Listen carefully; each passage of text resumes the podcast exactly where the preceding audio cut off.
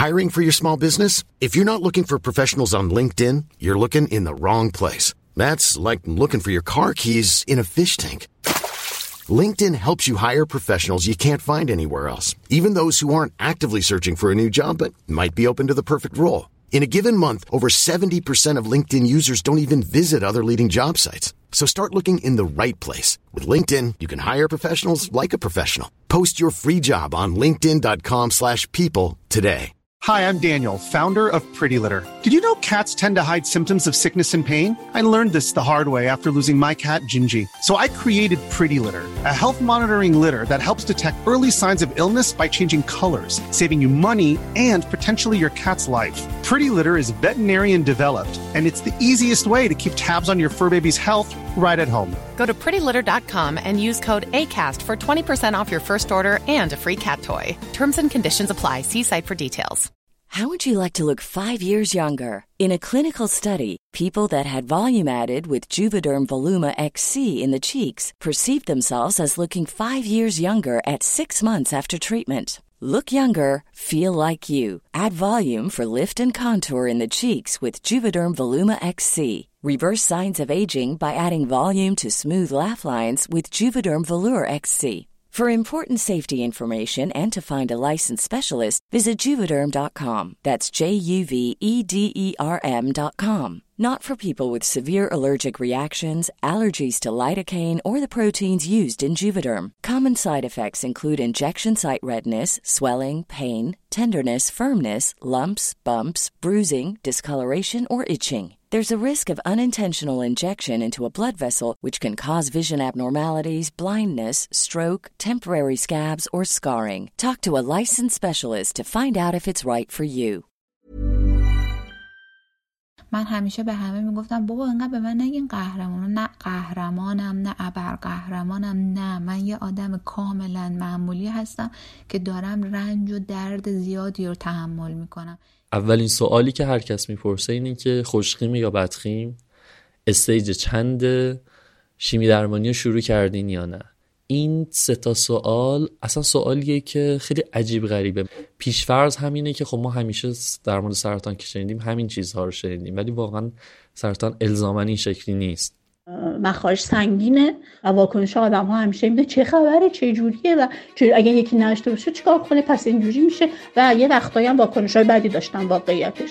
اصلا چه میارزه انقدر مثلا پول خرج کنیم به خانوادت فشار بیاری خوب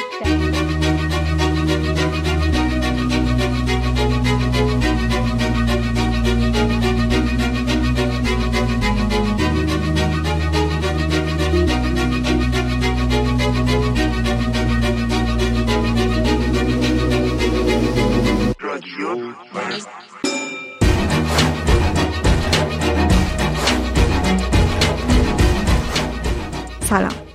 این 27 مین قسمت رادیو مرزه. تو هر قسمت از این پادکست من مرزیه میرم سراغ یه موضوعی که باعث فاصله بین آدما میشه.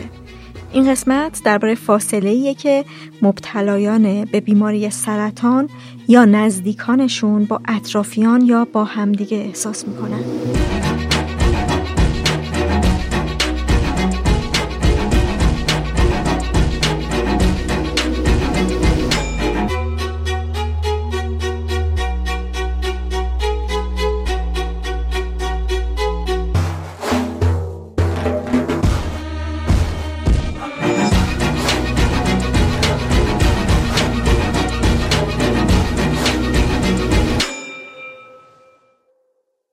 سرطان بیماری سختیه.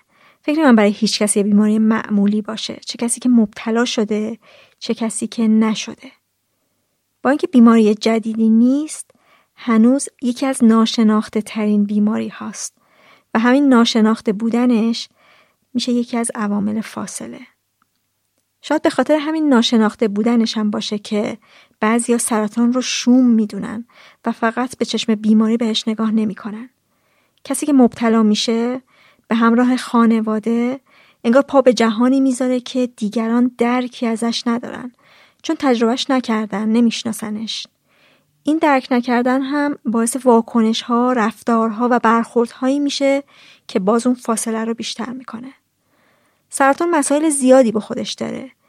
اینکه سیستم درمان کشور و کادر درمان چطوری عمل می‌کنن اینکه تو این اوضاع بد اقتصادی کسی که مبتلا میشه چطوری از پس مرخارج برمیاد؟ چون سیستم درمان ما که رایگان نیست. اینکه چطور داروهای خاص و نایاب رو گیر میاره و خیلی چیزای دیگه. اینا مسائلی هستن که همراه سرطان وجود دارن و باعث اون فاصله اما مجال منابع ما برای پرداختن به تمام زوایا محدوده. و من رفتم سراغ اون زاویه ای از مسئله که روابط انسانی توش نقش داره. فاصله ای که سرطان در روابط انسانی به وجود میاره و با بعضی بیمارها یا نزدیکانشون درباره ماجرا حرف زدم چون این فاصله برای نزدیکانم به وجود میاد. پس قرار نیست این قسمت قسمت کاملی درباره سرطان باشه. حتی در پرداختن به فاصله ای که روابط انسانی به وجود میاره هم کامل نیست. مثلا من دوست داشتم با خانواده بچه که مبتلا به سرطان شده حرف بزنم که نشد. دوست داشتم با کسی که همسرش مبتلا شده حرف بزنم که اونم نشد. اما همین روایت هایم که میشنوید چیزای خیلی تازه و مهمی برای گفتن دارن. مثل همیشه باید بگم که اینجا روایت چند نفر رو میشنوید که درباره تجربه شخصی خودشون نگاه و اعتقادات خودشون حرف می‌زنن که نباید اینا رو تعمیم داد. دغدغه این روایت هایی بشنویم که شکافی به وجود بیاره در تلقی ما و در نگاه یک پارچه که ما به مسائل داریم. و خود این روایت ها نباید تبدیل به تک روایت غالب بشن.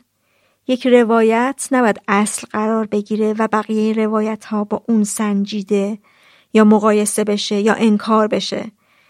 بعضی وقتا میگن که چرا حرفای آدما در پادکست با هم تناقض داره؟ مسئله همینه. هر تجربه ای خاص اون آدمه و ممکنه در تقابل با تجربه دیگه ای قرار بگیره.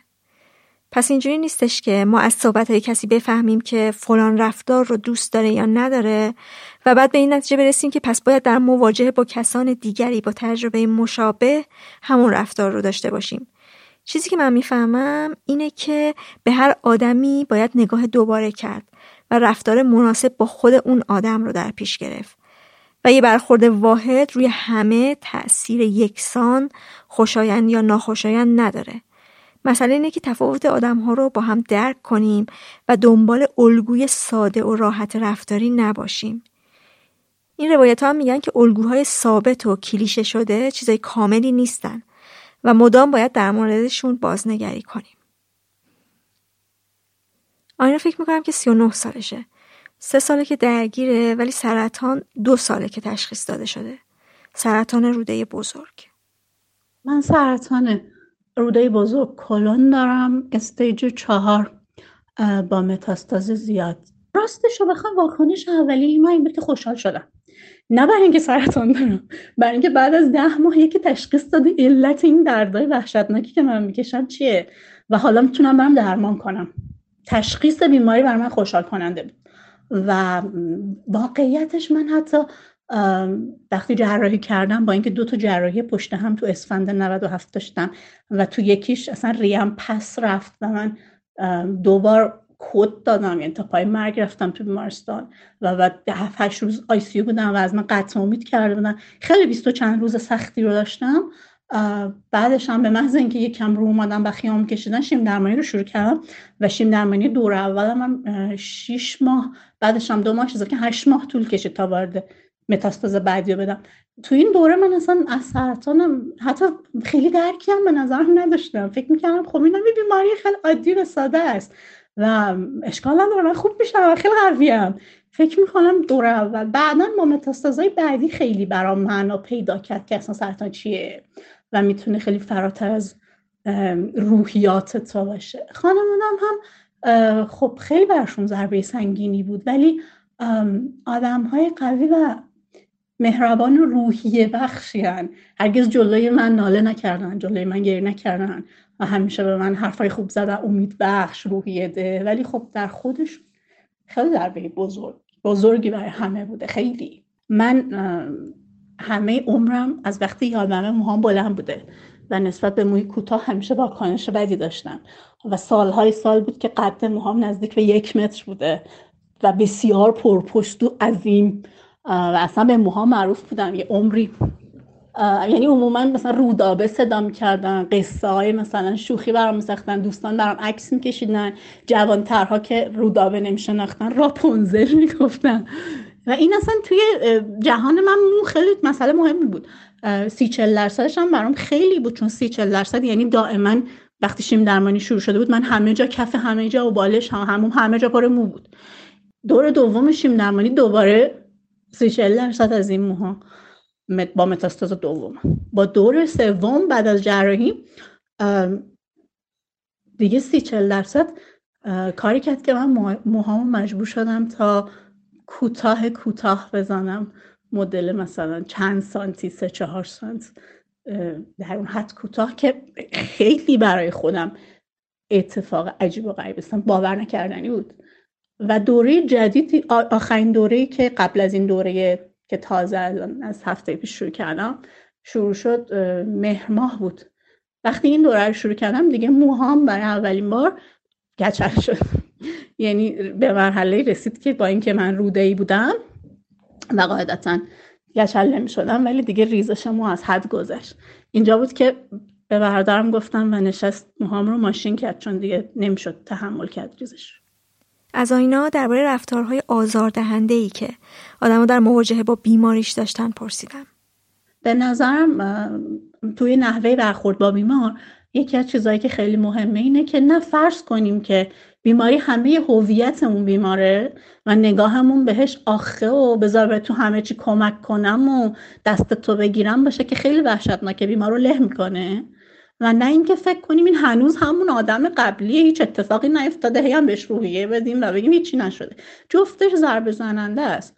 باید بپذیریم که طرف ما با یه آدمیه که به هر حال بیماری حالا جزی از جهانشه. یک سری محدودیت داره نسبت به آنچه که قبلتر بوده. اما در این حال همه جهانش نیست. یه جاهایی باید بهش کمک کنیم یه جاهایی باید درکش کنیم حتی اگه لازمه بهش روحیه بدیم. ولی نه همه جا. بذاریم رو پای خودش هم وایسه. یه سری چیزها هست که واقعا فکر می‌کنم خیلی عامه باشه همه بداننش و متاسفانه تو فرهنگ ما هست و اون اینه که خیلی ها بیماری رو عقوبت می‌دونن. مثلا میگن که وقتی از یکی خیلی عصبانی می‌خوان نفرینش کنن میگن الهی خرج دوا درمون کشه. یا الهی بچه مریض شن. یا بیماری بگیری. خب بعد اون وقت یعنی در این نگره تفکر اینه که بیماری عقوبته. و اگر آدمی رو که ازش خوششون نمیاد یه آدم ظالمی یا مثلا یه آدمی که به هر حال گونه زندگی داره که ناپسنده از نظر عامه یه بیماری سخت می‌گیره آدم خوشحال میشن میگه تاوانش داد. خب این یکی از آزارنده ترین چیزهایی که یه بیمار و خانوادهش می‌تونن بشنون. مسئله دومی که بود اینه که ما تو زبانمون از سرطان خیلی استفاده ولویی می‌کنیم. مثلا آدما از هرچی خوششون نمیاد میگن چه سرطانیه. نه خوشاینده نه این سرطان یه بیماریه. یا هر کس که سرطان می‌گیره من ببینم در موردش می‌نویسن روزهای آخر بیمار.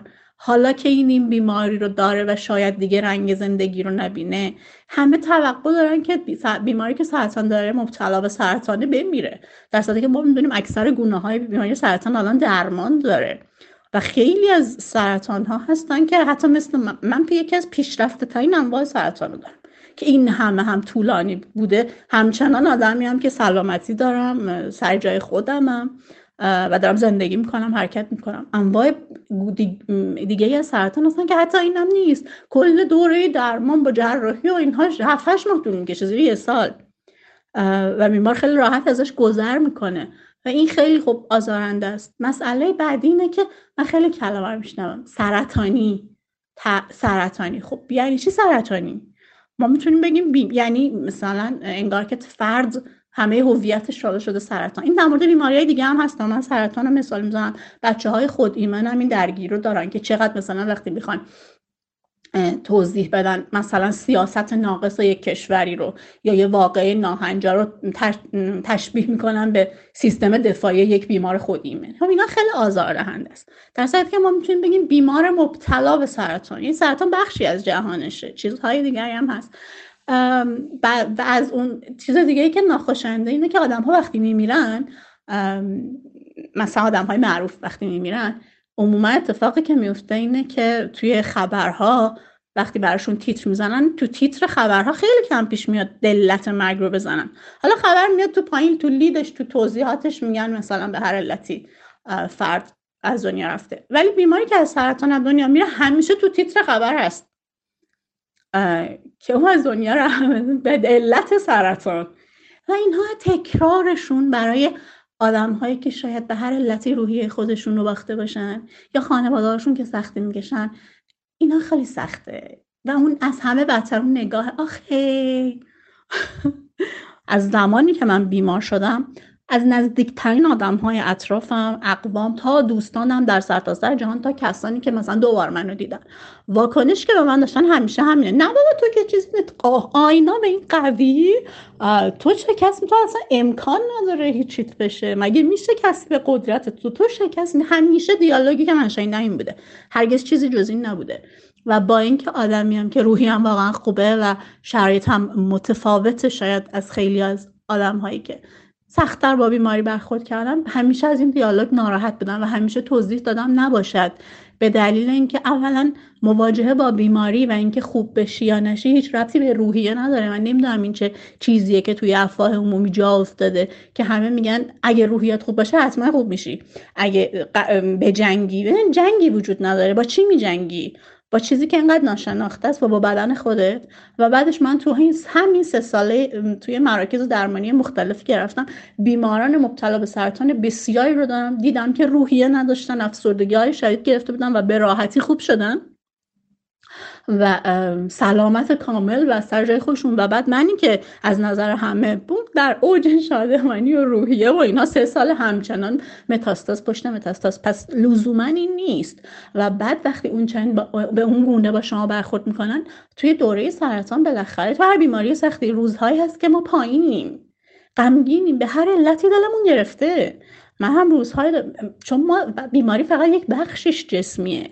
یک بخشش هم روانیه. شما با یه آینده نامعلوم روبرویی.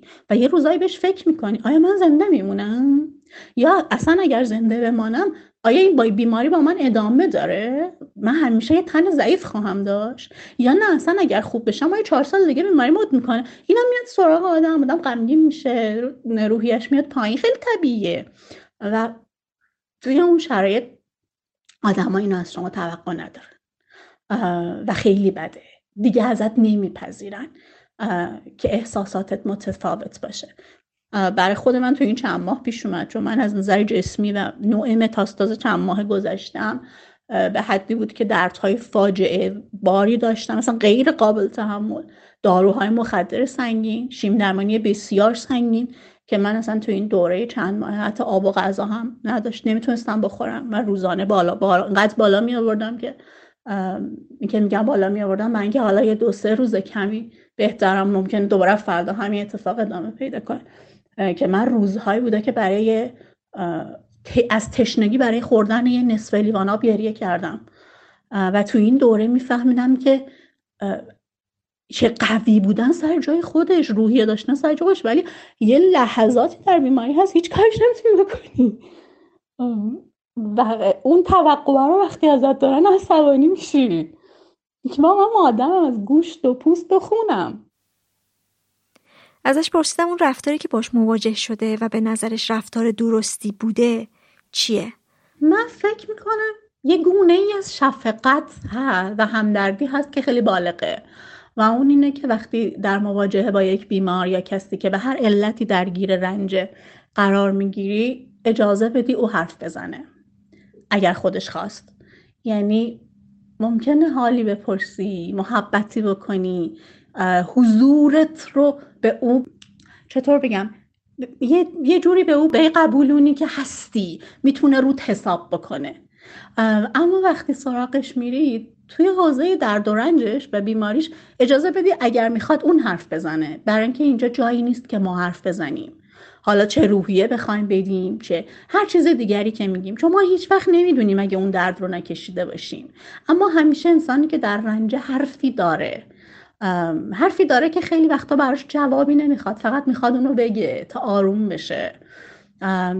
گاهی وقتا واکنش لذت بخشه که من مثلا در کنار عزیزترین نزدیکانم که خیلی هم خوب اینو می‌فهمن دارم مثل اعضای خانوادم یا نزدیکترین دوستم اینه که تو سکوت کنار من قرار می‌گیرن کار خودم رو می‌کنیم.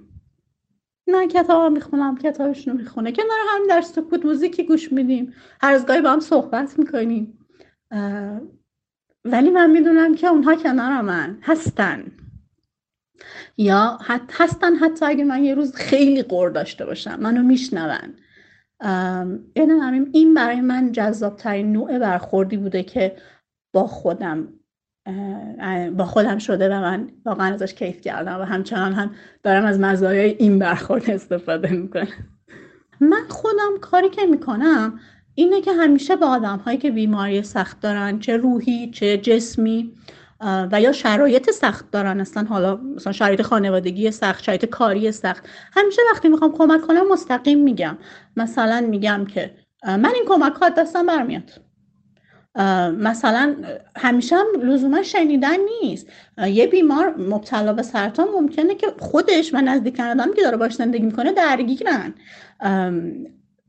مثلا روزای شیم درمانی در روزای بیمارستان دارن. ممکنه خانواده ها کوچیک باشن. خب می‌تونید بهش بگی من می‌تونم اون روزها برات غذا بپزم. یکی تنهاست می‌تونی بگی من می‌تونم اون روزهایی که احتیاج داری بیام خونه رو تمیز کنم. یا من این به عهده بگیرم که یه کاری برات انجام بدم. برای اون کسایی که می‌دونی به هر علتی اطرافیانش این رو ندارن. یا تو هر شرایط دیگری مثلا یه کسی صاحب فرزند بیماره یا توی شرایط سختی می‌تونی پیشنهاد بدی بگی من دو روز میام از فرزندت مراقبت می‌کنم. من این کار می‌کنم. مستقیم این کمک هایی که از دستم برمیاد رو میگم. ولی اگه بدونم به هیچ کدوم از اینها احتیاج نداره میگم که می‌تونی هر وقت که احساس کردی لازم حرف بزنی رو من حساب کنی. من میشنومت و شنونده خوبی هستم. هر وقت که فکر کردی لازمه با من تماس بگیر به هم بگو یا من باید تماس می‌گیرم و من میشنومت. من این رو هم مستقیم میگم. چون برای کسایی که این آگاهی رو نسبت به ما نداشته باشن که ما یه همچین شخصیتی داریم و یه همچین توانایی رو داریم خب باید مستقیم گفته بشه. چاره دیگه نیست. به آینه گفتم که فکر می‌کنه که خودش چه تغییری کرده نسبت به قبل از بیماری. سرطان به من عدم قطعیت رو یاد داد. یاد داد که به زور یاد داد. شما وقتی یه بیماری عجیب غریب غیر قابل پیش بینی جهنده یاقی پیچیده مثل مال من دارین اصلا کل زندگیتون میشه عدم قطعیت. و این عدم قطعیت میشه همه جهانتون. پس در لحظه زندگی کردن میشه لحظه به لحظه زندگیشون چاره دیگه نیست. من انواع و اقسام چیزهایی رو که داشتم به واسطه دوره های مختلف بیماری از دست دادم. مثلا صفاتی که بهشون معروف بودم تو حوزه کاری یکی یکی شکستان و ریختن. صفاتی که بهشون میبالیدم. هیچ وقت این تصویر یادم نمیره که با دوست صمیمی رفته بودیم شام و تفریح و اینا بیرون. آخر شب ساعت دوازده قهوه فروشی تو تجریش ماشین پارک کردیم که یه قهوه بگیریم. اما اصرار به دوستم که من برم می‌خوام من برم تو این قهوه فروشی. اسم قهوه فروشی هم خاطرم نیست خیلی دوست دارم یه روزی فرصت بشه تشکر کنم صاحبش. من رفتم تو دو تا قهوه. و یه تارت خوشمزه گرفتم دستم. همین که از صندوق برگشتم وسط جمعیت دست و پام قدرت شاید دست داد همه اینا پخش زمین شد. یکی از قهوه ها هم شیر داشت به تمام هیکل خودم و زمین و همه جا پاشیده شد. و همه یهو برگشتم من نگاه کردن حالا من یه چیز خنده‌دار گفتم اصولا همیشه من بخورم زمین خودم زودتر از بقیه میخندم. یه جمله خنده‌دار گفتم که حالا بگذاریم فضا سختیش ولی برای خودم خیلی سخت بود. و صاحب مغازه مهربانی کرد و وقتی من اومد اینا رو با من جمع کرد و تا من دستمال داد تا من لباس ها پاک کنم عین سفارشم رو بهم داد و دوباره پولش رو نگرفت. و من هر کاری کردم که بابا بذار من کارت بکشم نگرفت. و این آدم ها همونن که اوتاد زمینن انگار. زمین انسان رو پاس میدارن و یهو یه جای جهانت درخشان میشه. به حالا جسم به من گفت که من هم عدم قطعیت ندارم.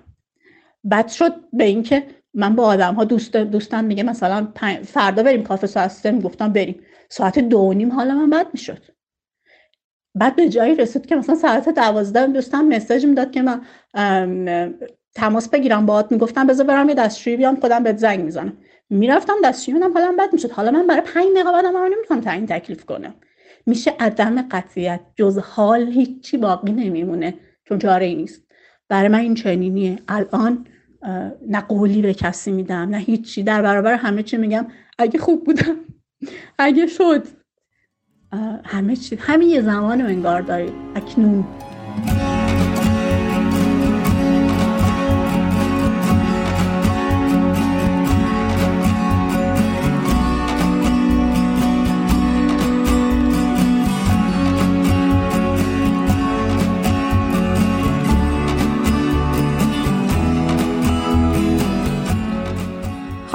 زهره کرمان زندگی می‌کنن. مادرش تو سن 60 سالگی مبتلا به سرطان خون شده و الان 4 5 ساله که درگیرن. سرطان چند ماه دیر تشخیص داده شده. گسترش پیدا کرده به نقاط دیگه بدن. اما با دوره های درمانی که پشت سر گذاشته سرطان درمان نشده اما تحت کنترل قرار گرفته. زهره و یکی از برادراش تهران زندگی می‌کنن و مادر زهره برای درمان میاد تهران پزشکشون نذاشتن که ما خیلی دقیق بهشون بگیم که چه نوع سرطانی دارن و به چه صورتیه. یعنی ما به پزشکشون که گفتیم تا همینجاش هم گفتیم کلی با ما دعوا کردن و گفتن که بیمار من هست و من تشخیص میدم چه جوری بهشون بگم چه نوع بیماری دارن. و تهش این آره می‌دونستن. نوعی از سرطان خون دارن ولی اینکه دقیقا به چه صورت نه. همین الانش هم نمی‌دونن. من واقعا از حس مادرم زیاد خبر ندارم چون ماها هیچ کدوم راجع به این حرف نزدیم. ما حتی به بابا هم خیلی نگفتیم چه اتفاقی افتاده. یعنی بابا فقط در این حد می‌دونستن می‌دونن که ماما مثلا نوع سرطان دارن و خوب خوب شده. یعنی در این حد گذاشتیم در جریان باشن. این از پدر. و ما بچه ها خیلی ناخواسته هیچکی با اون یکی راجع به بیماری مامان صحبت نمی کرد مطلقا. حتی من خواهرم که پزشک هستن من فکر نمی کنم بیشتر از یکی دو جمله راجع به وضعیت مامان با, با هم صحبت کرده باشیم. توی این پنج سالی که مامان درگیر هستن چهار سال. زهره میگه اولین دقدقش بعد از اینکه متوجه میشه مادرش مبتلاست اینه که چجوری باید با مادرش رفتار کنه؟ آیا باید رفتارش رو تغییر بده؟ من اولین نگرانی همین نگرانی بر نوع برخوردی که با مامان داریم بود. چون میگم مامان من اون ستون خانواده بود. نمی‌دونم ستون تشبیه درستیه یا نه. ولی اون کسی بود که همه بهش وابسته بودن.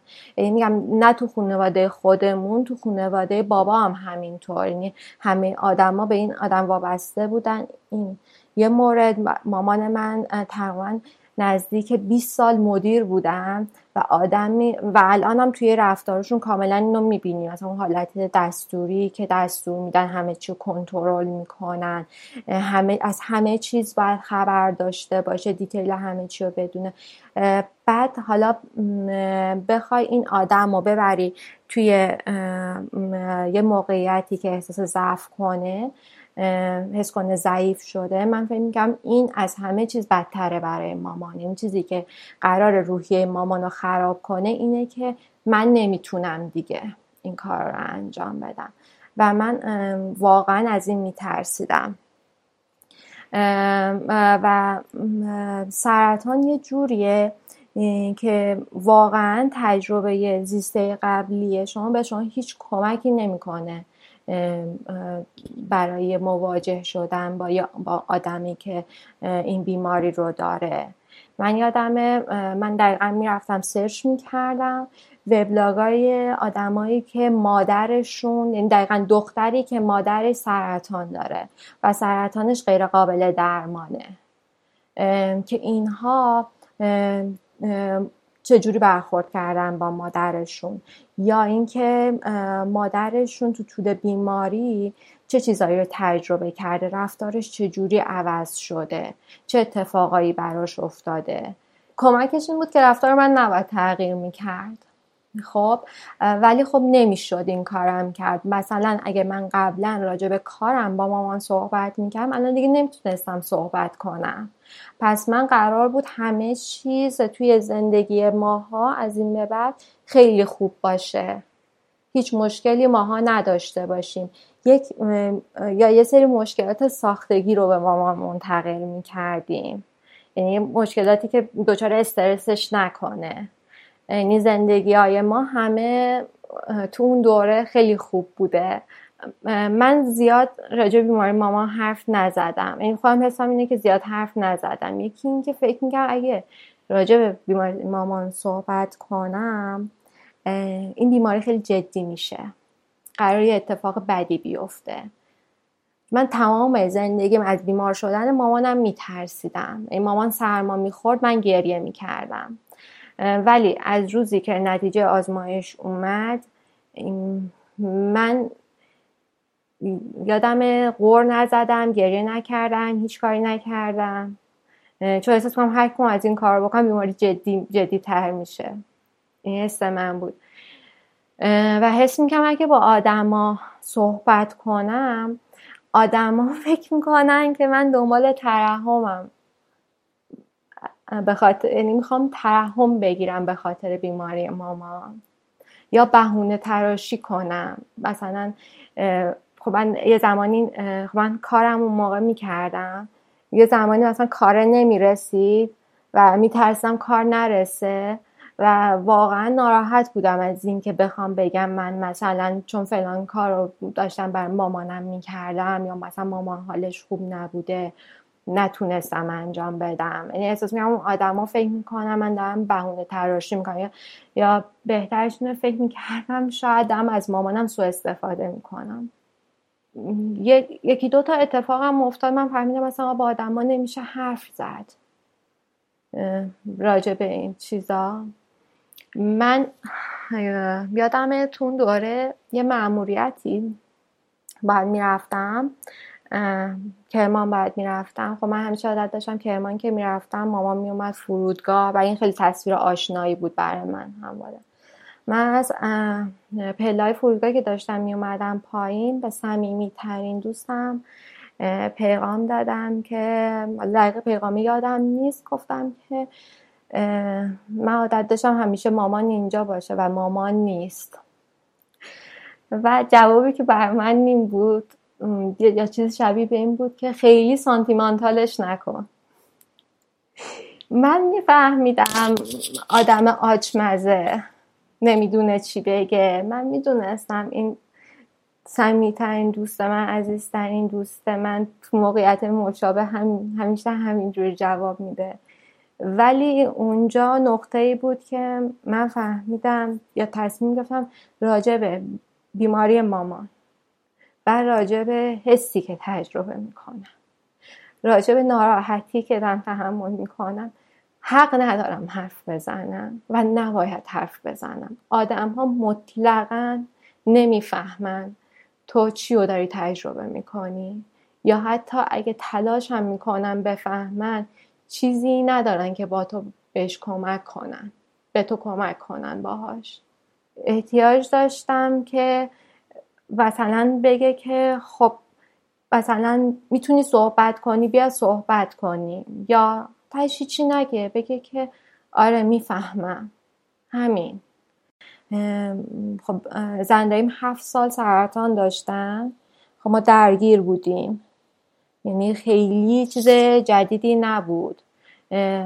ولی یادم سر درگیری زندایی من تا قبلش فکر می‌کردم مثلا بیمارای سرطانی یا خانواد...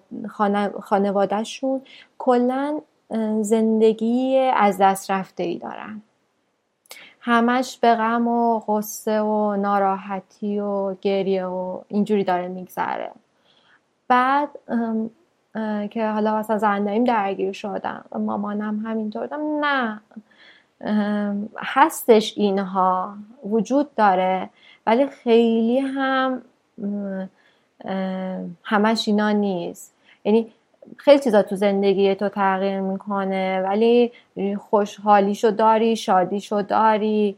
همه یعنی همه چیز دوباره وجود داره. حالا شاید آره زندگی جریان داره. حالا مثلا میگم شاید معنیاشون فرق می‌کنه و آدم ها یاد می‌گیرن توی معنای جدید چجوری باید زندگی کنن. میگم مثلا شاید اصلا تا قبل از اون بر من وقتی می‌گفتین کسی درمان شده یا بیماری درمان پیدا کرده مثلا گفتم معنی این که دیگه اون وجود نداره.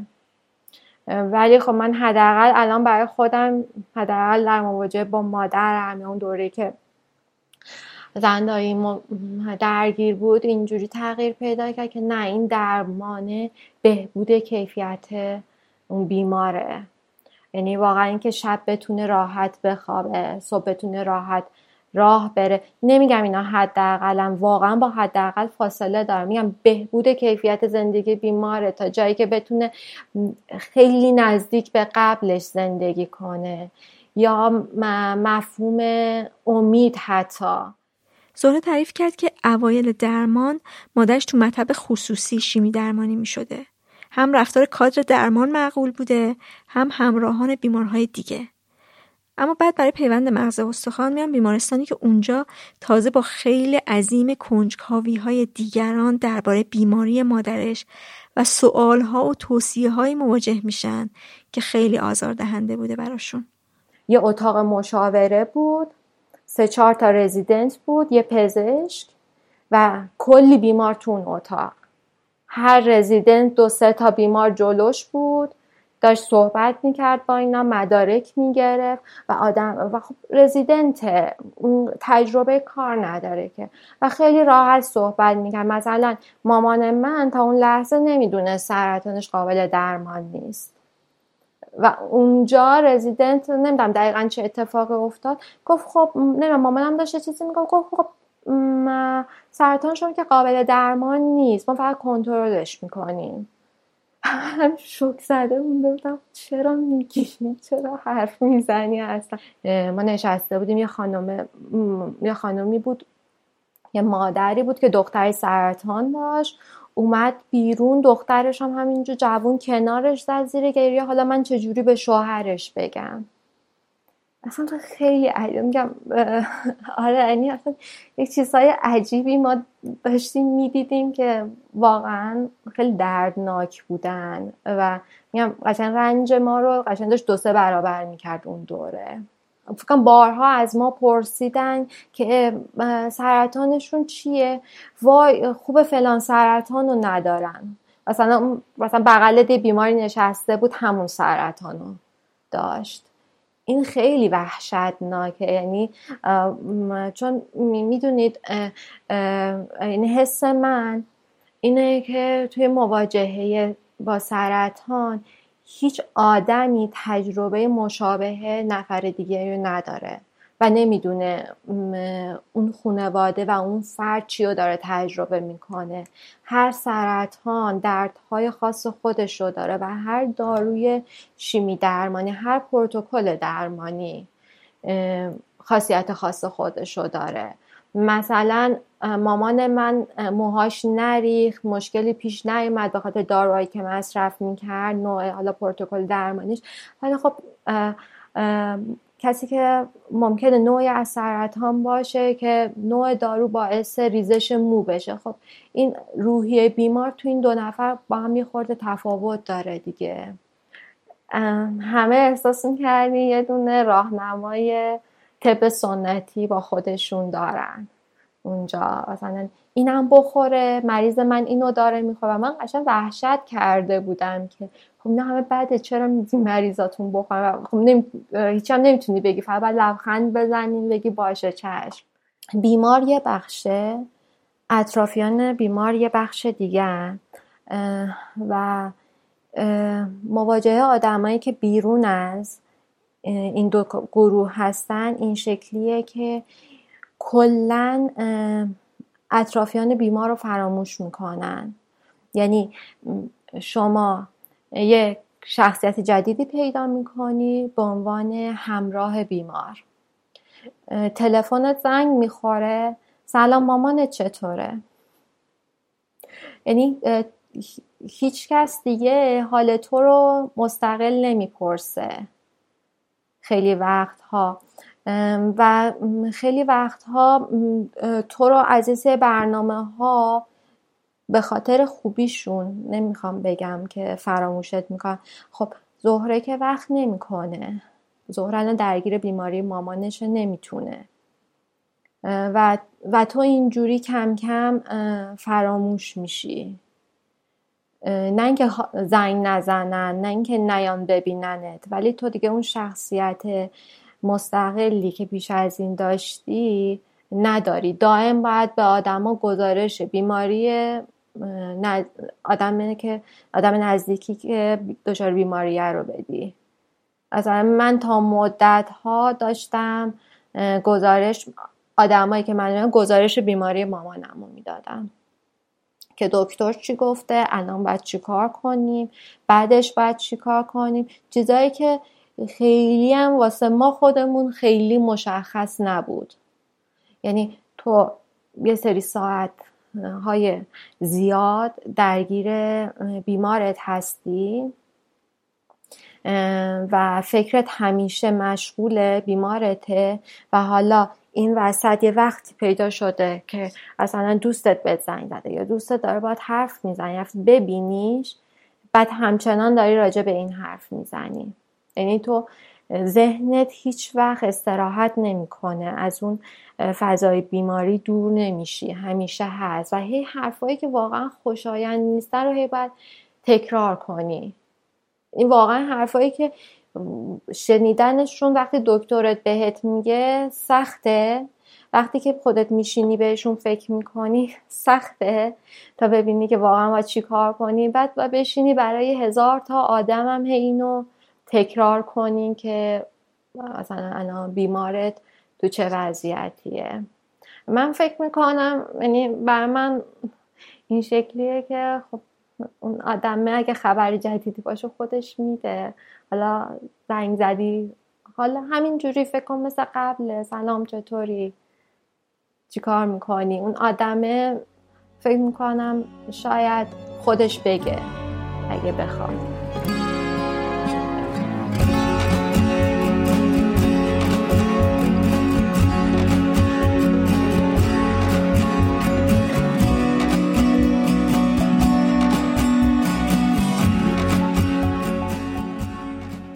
سالار چند روز پیش مادرش رو بر اثر سرطان از دست داد. بیماری خیلی ناگهانی و با دندون درد شروع شد. سرطان قدرت لنفاوی و کام. دکتر به مادر سالار حقیقت رو گفته بود چون عقیده داشت که بیمار باید بدونه. مادرش عمل کرد، پرت و درمانی کرد و تازه شیمی درمانی رو شروع کرده بود که از دنیا رفت. ماه اول این کمتر از یک ماه دیگه مامان مثلا بعد از عملش کارهاش رو نمی‌تونست خودش انجام بده و همیشه متاسفانه هر وقت که میدیدیمش این حرف بود که من باری شدم روتون. بعد فشارهای عجیب غریب دیگه. یعنی مثلا این که می‌گفت توی جاهای بدی از بیماریش می‌گفت که پول خرج من نکنید من نمیمونم. نگر دارین واسه خودتون خرج کنین از این حرفا. این بار خیلی سنگینی ما تلاش می‌کردیم که هر دفعه مثلا خیلی قاطع جلوش رو بگیریم که این حسه بهش دست نده هی بهش اطمینان خاطر بدیم که چیزی نیست دوره کوتاهیه وظیفمونه این همه مثلا همیشه تو مراقب ما بودی حالا به حال یه بخشی شما داریم جبران می‌کنیم یه بخش کوچیکیشو تلاش می‌کردیم ولی این عذاب وجدانه با بیمار این شکلی هست. سالار میگه که خیلی تلاش می‌کردن به مادرش روحیه بدن. ببین حقیقتش اینه که این تنها در واقع تنها دستاویز ما واسه امید بود. امید به هر حال مثبت من می‌خوام بگم که شاید تا یک جایی هم تاثیرگذار هست چون من این رو مستقیم مثلا دیدم. من جایی بود که مامان تقریبا دکترش دیگه به ما گفتش که مثلا یه چهارشنبه ای بودش که دکترش گفت تا شنبه بیشتر نمیمونه. هلوش دو سه هفته پیش. و یه وقتایی می‌خوام بهت بگم که امید نمی‌دونم چه جادویی داره. نمی‌خوام بگم همیشه واسه همه این نسخه هستا. ولی حداقل تو کیس مامان من این امیده رو من دیدم که من داداشی دارم که خارج از ایران زندگی می‌کنه و وقتی این اتفاق افتاد حالا تو این شرایط کرونا اینا بالاخره جور کرد و خودش رو رسون. و وقتی گفتیم که سامان داره میاد اصلا یه جون دوباره گرفت و خب یه ماه دیگه تحمل کرد ماجرا رو. ممکنه که سامان نمی اومد هم این اتفاق می ولی این شور و شوق و در واقع امید مضاعفی که پیدا کرد رو من دیدم. ولی طبیعتا که در واقع فکت پزشکی در موردش نیست. نمی‌دونم یا حداقل من نمی‌دونم. کنم که یک حد در واقع اپتیمومی وجود داره از اینکه تو امید بدی با اینکه امید واهی بدی. ما تلاشمون همین بود که تلاش کنیم که کمکش کنیم که قوی باشه تلاش کنیم به این باوره برسه که این ماجرا می‌تونه خوب بشه روند درمان رو هی براش تشریح بکنیم و اینا. اما بودن طبیعتا توی اطرافیان که تا بهش می‌رسیدن که چیه خودتو ول کردی چه وضعیه فکر کردی مثلا چه اتفاقی افتاده مثلا فلانی هم اینجوری بود دیگه پشو بابا چیزی نیستش که. و این خیلی عجیبه. مثلا مادر من از پرت و درمانی اومده تمام تنش درد می‌کنه و مثلا یک خواب راحت نداشته در دو سه ماه گذشته. در پنج ماه آخرش غذا نخورد و بعد تو داری بهش میگی که حالا یه ذرم بذار اجازه بده طرف یه ذرم حس کنه که سرطان داره به هر حال. مرزی کمی نیست. ببین یه چیزی که ماها رو حداقل من رو و خواهرام رو خیلی اذیت می‌کرد این حجوم واقعا عجیب غریب اعتقادات طب سنتی بود. هر کسی که صحبت می‌کرد یک پیشنهادی از طب سنتی داشت.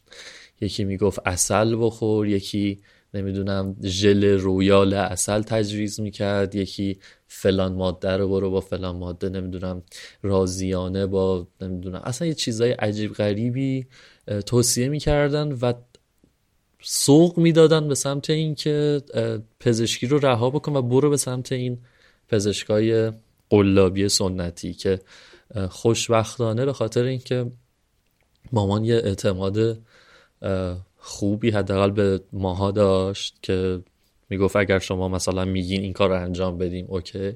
و ما می‌تونستیم که مامان رو سعی کنیم که جلوش رو بگیریم. ولی یه جاهایی واقعا از در و دیوار یک پیشنهادا و در واقع تجویزهایی می اومد که اصلا خیلی واسه ما عجیب بود. که من دارم با بهترین پزشک تهران پیش می‌برم ماجرا رو. بهترین پزشک پرتودرمانی و آنکولوژیست داره مامانو ویزیت می‌کنه و اونها تقریبا دیگه این اواخر قطع امید بودن. ولی آدمایی بودن که دوست داشتن با چیزای خوراکی خیلی ابتدایی سرطان رو درمان بکنن. و خب این خیلی فشار سنگینی رو خانواده بود. یعنی ما فکر کردیم که اگه الان می‌دونید چه جوریه ورزیه یعنی اینجوری که مثلا می‌گفتن ژل رویال باید پیدا بکنیم. و ژل رویال یه چیزیه که افسانه است. در مقیاس تجاری به اون راحتی پیدا نمیشه.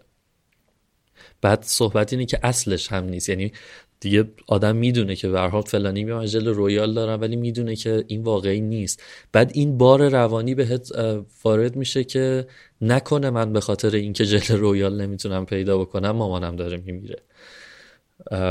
و با اینکه تو به خودت همیشه میگی که آدم منطقی هستی و می‌دونی که این خرافات این شبه علم چیه و چجوری تاثیر می‌ذاره و اینه ولی وقتی تو موقعیتش قرار می‌گیری خیلی فشار روانی زیادیه. حالا بخشای مذهبی هم بود ولی خب اتفاقا من تو این زمینه بخشای مذهبی شاید کمک مامان بود. اینکه دعا بکنه توسل بکنه چیزایی که به هر حال آدمی بود که از در واقع همیشه این تا یه حد معقولی مذهبش رو داشت. ما این رو مشکل نداشتیم باهاش. اتفاقا می‌گفتیم که شاید روح بهش روحیه بده اینکه بشینه دعا بکنه نمی‌دونم. ولی ضرری نداشت حداقل واسش. ولی این چیزهایی که از اطراف هی به سمت طب سنتی سوق داده می‌شد خب طبیعتا ما اگه جلوشو نمی‌گرفتیم می‌تونست خطرناک بشه.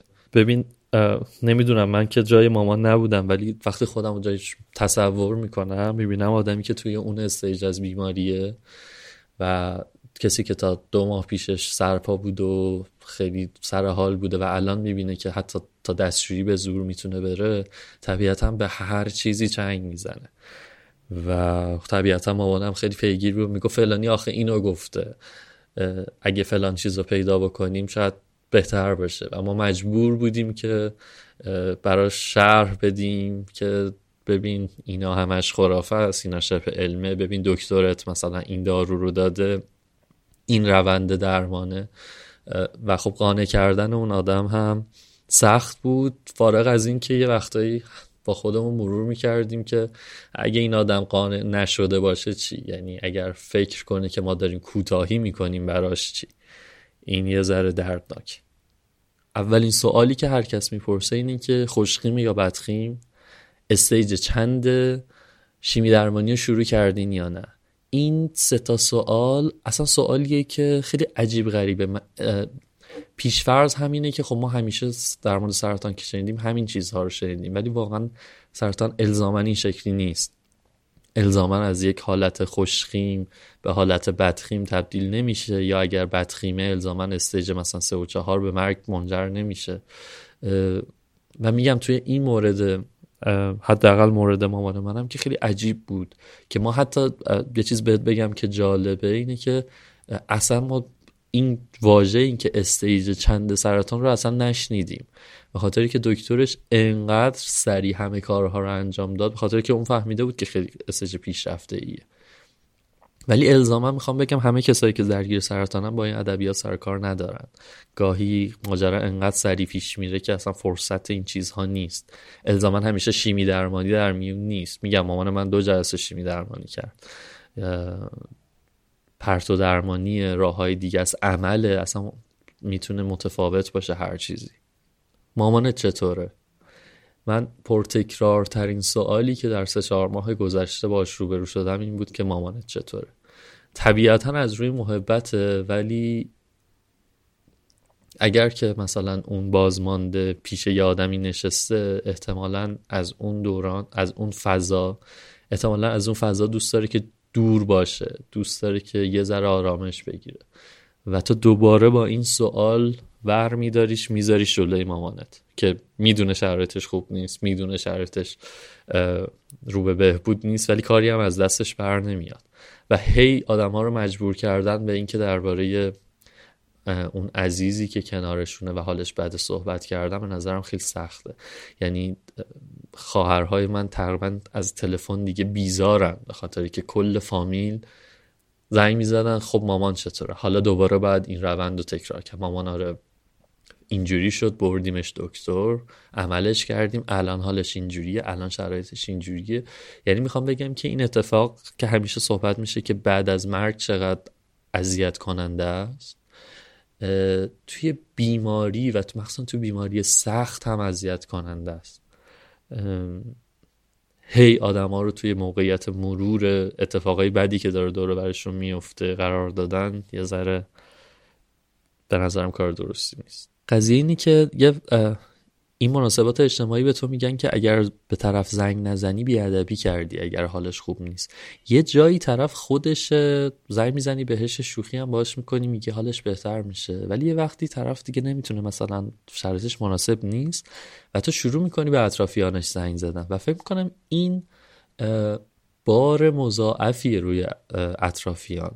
به خاطر اینکه خودش درگیر غم و درگیر مریضی عزیزش هست. حالا بعد واسه تو هم توضیح بده. بعد یه نفرم که نیست. یه نفره دو نفره. کل فامیل می‌خوان زنگ بزنن. کل فامیل. حالا ما این در واقع شرایطی بود که به خاطر کرونا کسی کمتر میومد. اما شما تصور بکنید یه سری آدما این که بریم عیادت و فکر نمی‌کنن که خب این عیادت مریض و باعث میشه که خب مریض معذب همراه مریض باید پذیرایی بکنه از شما و و و چیزایی از این دست.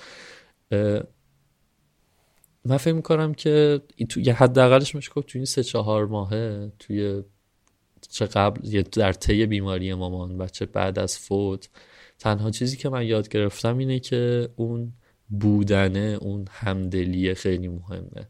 یعنی من بدونم یه آدمی ساپورتش ساپورت احساسیش یا هر جور دیگه ایش همیشه هست. ولی هی هم نمی‌خواد دست بکنه توی زخم من انگوش بکنه توی زخم من و مرور بکنه که خوبی الان مامان خوبه حالش چطوره بهتر شده. به این فکر کن که وقتی مامان من بهتر نشده من برام سخته که در موردش صحبت بکنم. سخته که به زبون بیارم که مامانم حالش بهتر نشد بهش گفتم که حتما بعد از فوت مادرت خیلی این جمله رو شنیدی که رفت راحت شد. شاید حتی خود ما هم واسه یه آدمایی توی زندگیمون این جمله رو گفتیم. داشتم یه کتابی میخوندم الان تو راه که دقیقا یه همچی جمله نوشته بود که این جمله راحت شد این زمیرش اشاره به کی داره و این زمان حال اشاره به چیه؟ دیگه زمان حالی واسه اون آدم وجود نداره که. حقیقت اینه که شاید ما هم گفته باشیم اینو با آدم ولی خیلی جمله دردناکتریه. من وقتی این جمله رو تو این چند روز تو این یک هفته که گذشته میشنوم حالم بیشتر بد میشه. به خاطر اینکه حتی با همون حال بد همچنان مامان منه. و به هر حال هست و الان نیست. تفاوت همینه. یعنی تفاوت اینه که حتی با درد همچنان اون آدمه هست کوچکترین امیدی به زندگی داره. ولی الان نیست. این جمله که راحت شد به نظرم خیلی از بیرون دایره است و خیلی در واقع جمله از اون جملاتیه که آدما فکر می‌کنن اگر بگن خودشون راحت کردن. فکر می‌کنن که دارن صاحب ازار رو راحت می‌کنن در صورتی که من فکر می‌کنم ما این جملات رو میگیم تا خودمون رو راحت بکنیم که حالا ما یه هم دردی هم کردیم. البته اینو بگم که یه بخشش خیلی دردناکه. اینه که تو به صاحب ازاد مداوم یادآوری می‌کنی که در این چند ماه آخر داشت عذاب می‌کشید. یه جوری که انگار مثلا من خودم نمی‌دونم که حالا مادرم چطور بود. این یه بخششه از یه بخش دیگه هم اینه که من یه ذره بهشون شاید حق بدم. شاید این جمله از اون اعتقاد راسخ به اون زندگی پس از مرگ میاد. که خب اوکی الان راحت شد و میره دیگه زندگی خیلی خوبی و فلان و اینا خواهد داشت.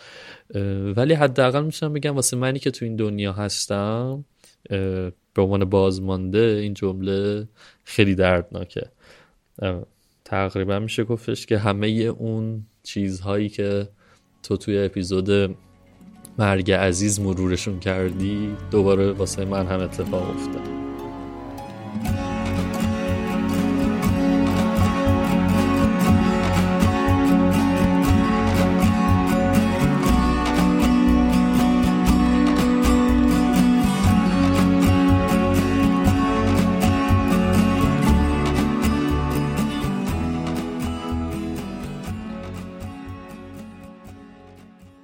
بله من سی و سالم هستش و تقریبا دو سال پیش بود یعنی سال 97 که قبلتر از اون من مرداد 97 مبتلا شدم ولی قبلتر از اون اسفند 96 من به پزشک مراجعه کردم گفتم که مثلا من یه توده رو حس می‌کنم و اون به من گفت این توده نیست کیسته.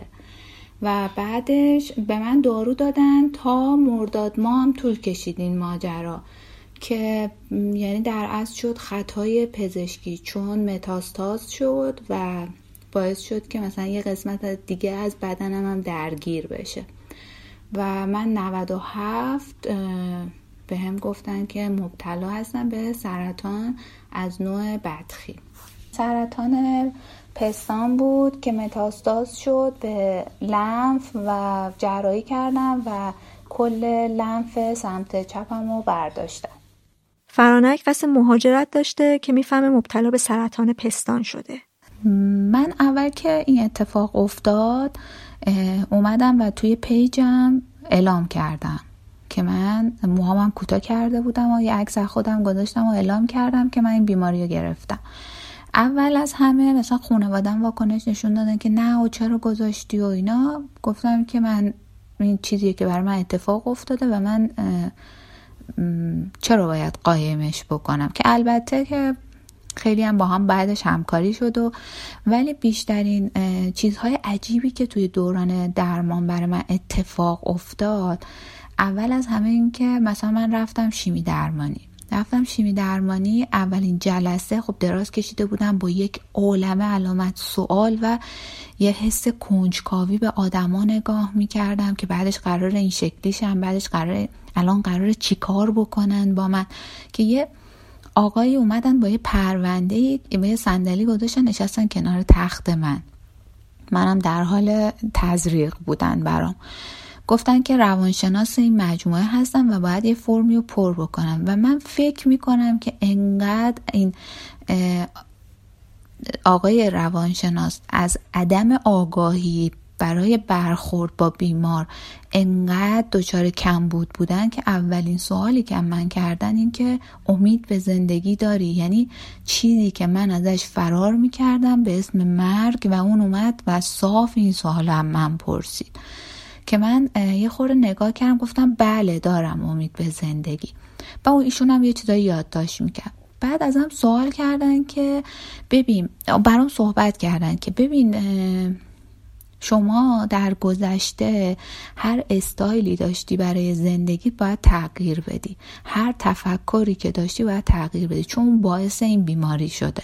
و اگر دوباره این بیماری شما برگرده و عود کنه ممکنه که کاری از دست کسی بر نیاد. یعنی باعث شدن که من یه ذره بین بگیرم دستم و کنکاش کنم تو گذشتم که چه کارایی کردم که الان نباید بکنم. که من این سوالای که تخت بغلیم یه خانمی بودن بسیار عصبانی که بعد به من گفتش که جوابشو نده. این منم سوال من هم توی علکی جواب شدن اصلا جواب اینو نده. خانوادم واقعا به شدت همکاری می‌کردن. یعنی خیلی صبوری کردن و خیلی همکاری کردن با من. یعنی قشنگ من حتی بعضی اوقات اون خستگی رو می‌دیدم در درونشون. ولی هیچ وقت هیچ کسی حتی یه اخمم به من نکرد. ولی بله من حتی نزدیکترین فرد زندگیم به خاطر اینکه مثلا این بیماری اینطوری بود و ترس از این بیماری رو داشت و اینکه خانوادش متوجه این ماجرا نشن یعنی ترجیح داد که نباشه. چون میترسن. آدم ها از می‌دونین فکر می‌کنن که این بیماری چون وابسته وابسته شما هستن ممکنه یه روزی شما نباشی و اونا اذیت بشن. یا اینکه نه ممکنه که مثلا این ژن گسترش پیدا کنه و در آینده رو بچه و اینا که با تو ممکنه داشته باشن تاثیر بذاره. و اصلا پنهان می‌کنن. یعنی می‌خوان تو رو سانسورت بکنن. میای راجع به سرطان صحبت بکنی. همین الانش. همه میگن که نه نه دیگه اون روزا رو ولش کن. اون روزای تلخ و فراموش کن. اصلا راجع اون روزا حرف نزن. در صورتی که من اون روزا روزای اصلی زندگی منه. چون من زندگی بعد از سرطانم خیلی متفاوت تر از زندگی قبل از سرطانم هستش.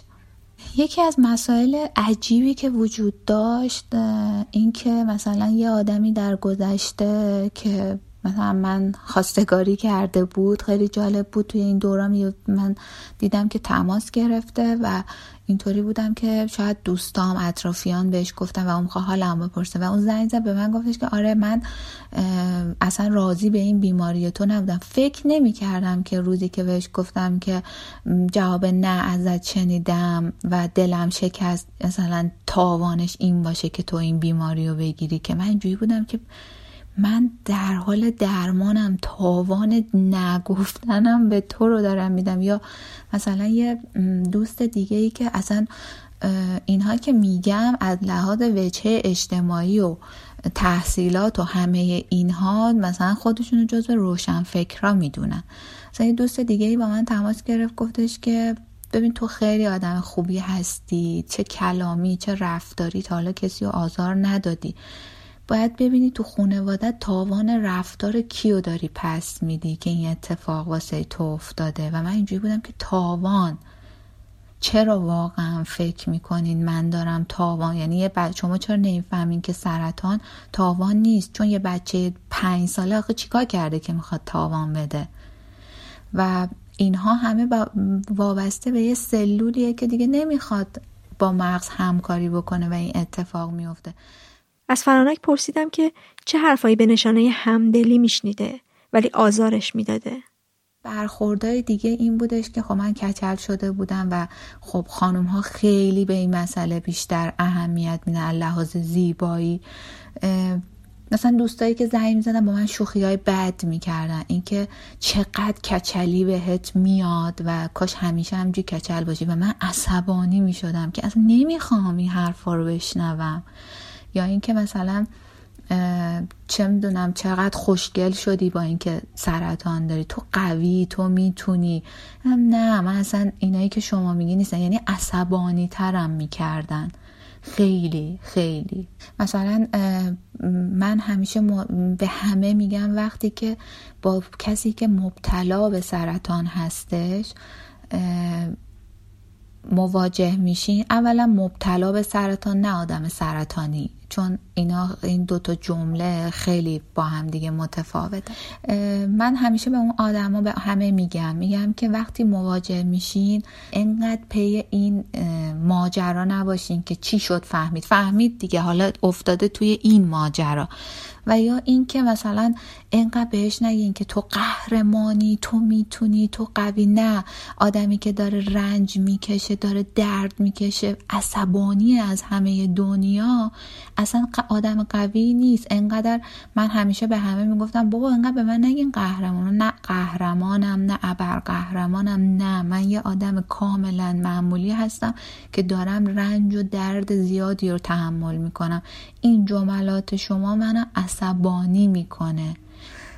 انقدر که مثلا نه خوب میشی اصلا فکر کن یه سرما خوردین و اینکه یه موضوع دیگه که خیلی اهمیت داره وقتی روبروی یه بیمار مبتلا به سرطان میشینن نشینن بگن دختر خاله من داشت اینطوری شد. شوهر امم داشت اینطوری شد فلانی اینطوری شد. ولی مثلا فلانی فوت کرد. نه که فکر کنی تو هم اینطوری میشی یا نه.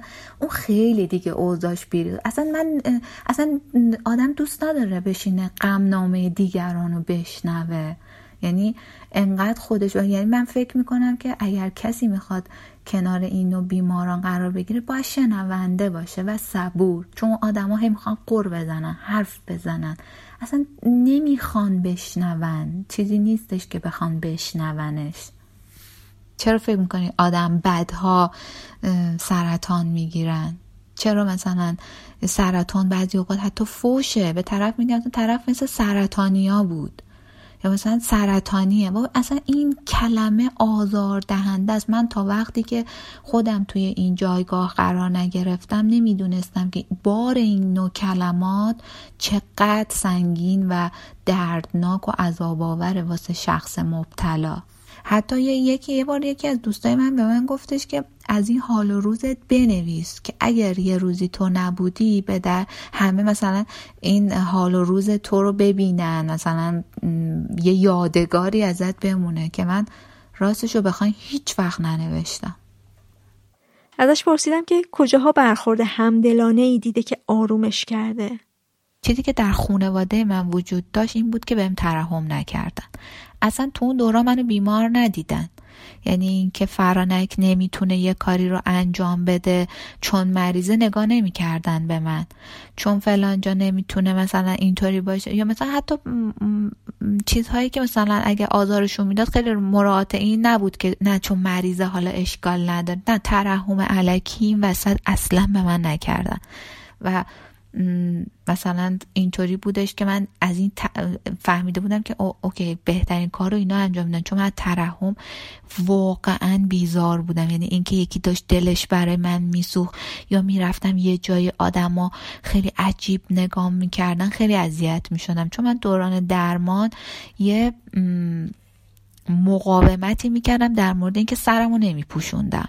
چون اینم یه بحثی جدایی داشتش که از اینکه چرا باید سرمو بپوشونم؟ و آدم ها مثلا خیلی عجیب نگاه می‌کنم مثل عروسی خواهرم که پزشکم بهم گفت پستیج می‌خوای بذاری؟ گفتم نه. هیچی. و آدم ها مثلا میفهمیدم که دارن خیلی عجیب و چیز نگاه می‌کنن دلسوزی ترحم هی مثلا قیافه هاشون حالت دستاشون که رو هم قرار می‌گیره و من ترک می‌کردم جایی که فکر می‌کردم داره بهم ترحم میشه. یه موضوعی که وجود داشت پزشک آنکولوژ خودم بود و من همه عمرم ممنون این پزشک هستم. چون به من قدرت داد. بابت همه چی به من قدرت داد. چون انقدر به من انرژی می‌داد که من وقتی واسه درمان می‌خواستم برم بهترین لباسامو میپوشیدم می‌رفتم. شاید باورتون نشه. یعنی وقتی وارد سالن درمان می‌شدم آدم های زیادی بودن که این بیماری داشتن و منو می‌دیدن خوشحال می‌شدن از اینکه من اومدم. درمانشون تو روزیه که با من هست. مثلا من هر دفعه که پزشکم می‌دیدم مثلا بهشون می‌گفتم می‌گفت امروز خیلی بهتر از سری قبل شدی و خیلی همه چی خیلی خوبه. مثلا وقتی به آزمایشام نگاه می‌کنم چون من با یه استرابی پزشکمو نگاه می‌کنم انگار اگه همه دنیا هم به من می‌گفتن حالت خوبه انگار باید از دهن این پزشکم میشنیدم. مثلا وقتی که منو می‌رفتم آزمایشامو نگاه می‌کنم اینجوری بودن که همه چی خوبه. همه چی خوبه میریم درمان بعدی. و اینکه با من در تماس بودن و خیلی خوش رفتار بودن خیلی خوش خلق بودن. یعنی اینطوری که مثلا من واسه هر چیزی با ایشون در تماس بودم. مثلا حتی یه جایی سری دوستای من به من گفتن تو داری شواف می‌کنی و این بیماری انقدرم فکر نمی کنیم دردناک باشه که من بهشون تکست دادم. گفتم دکتر من شواف می‌کنم. گفت هر کسی که میگه شواف می‌کنی و دفعه بعد با خودت بیار. حتما.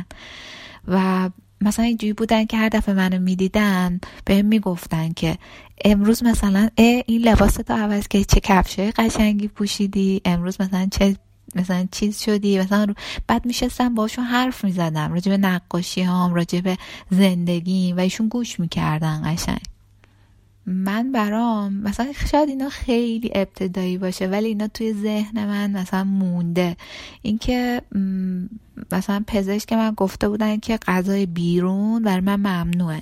و من یه روزی مثلا احساس کردم که چقدر دلم می‌خواد همبرگر بخورم یا پاستا بخورم که مثلا به یکی از دوستام گفتم آره نمی‌دونی چقدر دلم می‌خواد ولی همه اینا برای من ممنوعه. و اینکه اون آدم خودشو از تهران چون ما مهشر هستیم رسوند که فقط با اون همه درگیری که می‌دونستم داره منو ببره که من همبرگر بخورم و بهم بگه که بخور اصلا این یه بار هیچ اتفاقی نمیفته مسئولیتش با من. یعنی انقدر این موضوع منو خوشحال کرده بود که چقدر خوب. که من مثلا اصلا یه همچین آدم هایی هم هستن کنار من که میان و هوای منو دارن. این تازه یه مسئله خیلی معمولی قضیه بودش. یا اینکه مثلا یه جمع دوستانم قرار می‌گرفتم یه سری دوستان دیگم اینطوری بودن که اصلا کسی به من نگاه نمی‌کرد که من موهام نیست قیافم اینطوریه. مثلا حتی آدمای جدیدی هم که اونجا بودم میفهمیدم که توجیه شدن که نباید به من زول بزنن انقدر. و اصلا که سوال نمی‌کرد در مورد این که من چرا چه بیماری گرفتم مثلا چه نوع سرطانی دارم. و اینو خیلی حضور منو تو جمع راحت تر می‌کرد. چون من دوستانی داشتم که اونا مبتلا به سرطان شده بودن. من از دهن خودشون شنیدم. که یکیشون اصلا خانوادهش گفت شهرشون رو ترک کردن. برای اینکه کسی نفهمه از اون شهر رفتن برای مدتی. و مثلا یه دوست دیگه من گفت من مهمون میومد تو اتاق حبس بودم که کسی منو نبینه با این قیافه. مثلا مو ندارم ابرو ندارم کسی نفهمه. یا حتی زنانی که مثلا اونجا در حال درمان بودن به من می‌گفتن که تو از اینکه مو نداری ناراحت نیستی. می‌گفتم نه. می‌گفتم آخه ما تو خونه ما مجبور می‌کنن هم کلاه سرمون می‌کنیم هم روسری میگن مثلا آزار می‌بینیم شما رو این شکلی می‌بینیم. و این بر من خیلی عجیب بود. وقتی کسی مبتلا به سرطان پستان میشه چیزای متفاوت دیگه ای رو هم تجربه می‌کنه. چون پستان اندام جنسی و انگار هویتی یه زنه. اسمش راحت به زبون نمیاد. بهش میگن سینه. سرطان سینه. همین ادبیات شرم زده در واقعیت هم یه چیزایی رو تحت تاثیر خودش قرار میده. من کلمه مثلا پستان استفاده می کردم همه اینجوری بودن که حالا دیگه پستانم نه. مثلا سینه. می‌گفتم خب چرا باید همچین چیزی باشه؟ یا اینکه مثلا می‌گفتن که اشکال نداره ها. اگه مثلا یه وقتی هم برداشته شدن میری مثلا دوتا خوشگلش رو می‌ذاری. مثلا قشن این مدلی بودن که تو اگرم اینو نداشتی باید بری حتما جایگزین بکنی. و من می‌گفتم چرا باید همچین کاری رو بکنم؟ مثلا چرا فکر می‌کنین که زیبایی من دچار اشکال میشه یا هر چیز دیگه؟ اصلا چرا باید راجبش صحبت بشه؟ و جالبه مثلا حالا در مورد من این اتفاق نیفتاد ولی در مورد مثلا آدم هایی که باشون حرف می‌زدم این که اگه کسی باشون مواجه می‌شده اول ازشون سوال می‌کرده داری تو که این بیماری گفتی داری الان اینا رو یا نداری؟ و مثلا خیلی اینا اذیت کننده بود که چرا مثلا میان راجع به این موضوع اینجوری صحبت می‌کنن؟ این اندام چقدر واسهشون داره اهمیتی که باشه نباشه شما رو آزار میده؟ برای همین مثلا همه کسایی که این این قسمت از سینهشون رو برداشتن یا کل سینه مثلا دو تا پستانشون رو برداشته بودن اینجوری بودن که ما فقط دنبال اینیم که درمان تموم بشه بریم مثلا پروتز کنیم سریع. یعنی انقدر واسهشون این موضوع عذاب بود که سریع می‌خواستن این کار رو انجام بدن. اونم می‌دونین فقط به خاطر نگرش اطرافیان بود که به اینا دیکته شده بود که زیبایی تو نصف شده. اینکه زیبایی زن به اندام جنسیشه یعنی این یه چیزیه که دیکته شده متاسفانه به همه. چرا باید مثلا همچین چیزی وجود داشته باشه؟ چرا؟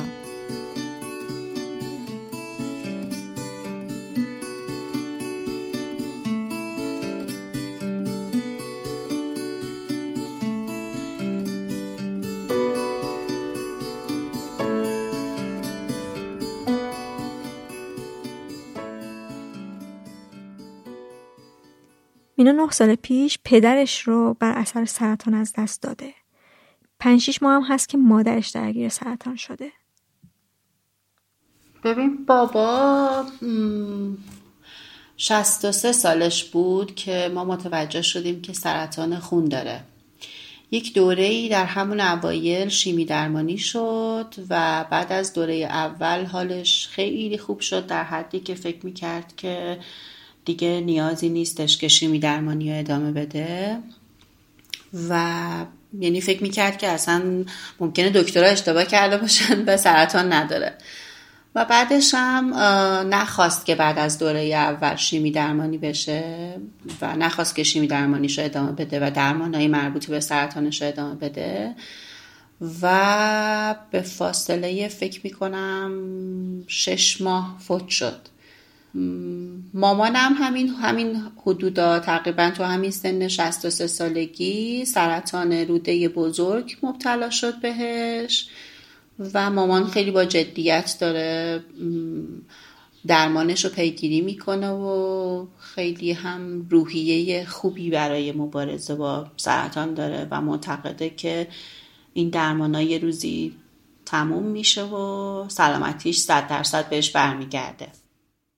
از مینا پرسیدم انتخاب پدرش که تصمیم گرفت درمان رو ادامه نده چه شرایطی به وجود آورد؟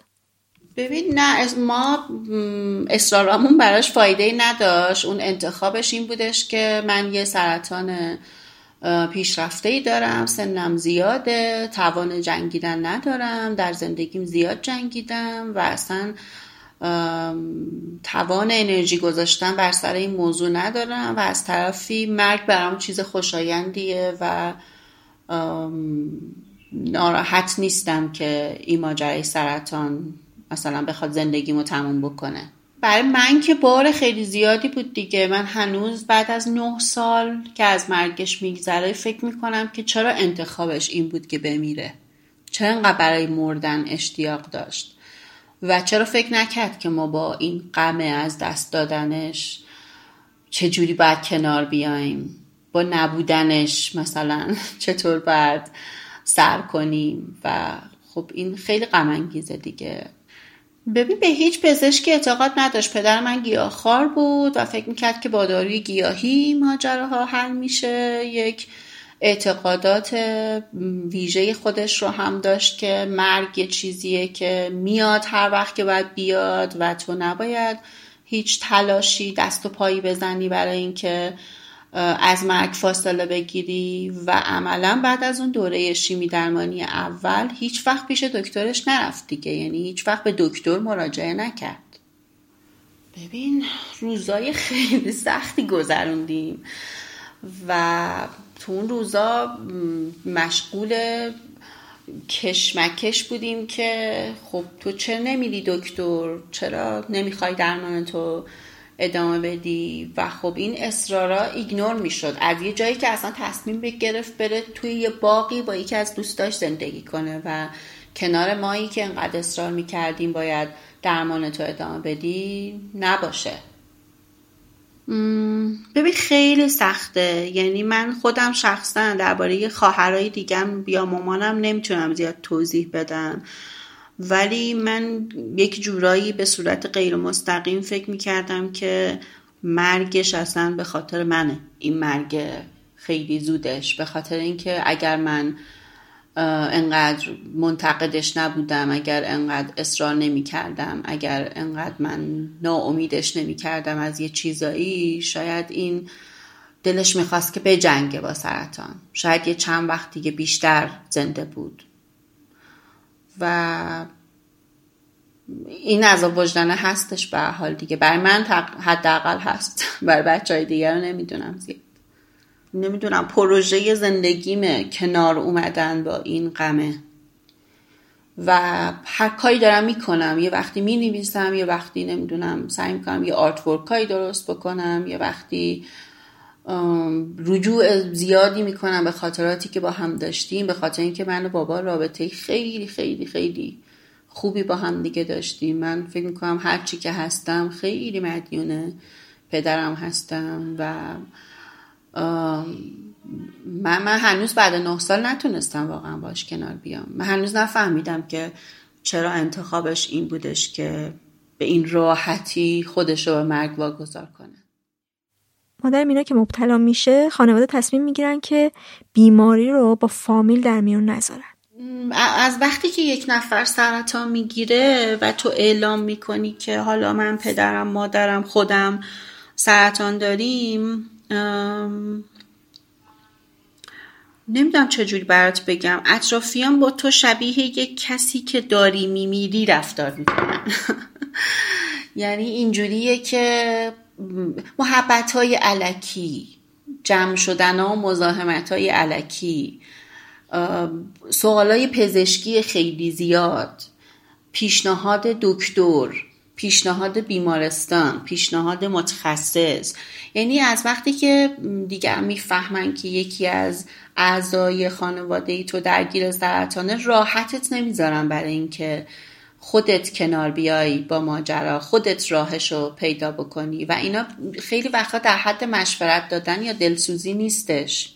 به صورت در واقع بیرونی شاید دلسوزی باشه ولی واقعا آزاردهنده است. در همه کارت دخالت می‌کنن و هر اتفاقی که بیفته وقتی کسی مسئولیت درمان کسی رو به عهده می‌گیره که دچار سرطانه و خب اون کسی که سرطان داره به حال نتونه دوام بیاره و فوت بشه مسئولیت فوتش انگار به عهده یه کسیه که مسئولیت درمانش رو به عهده گرفته.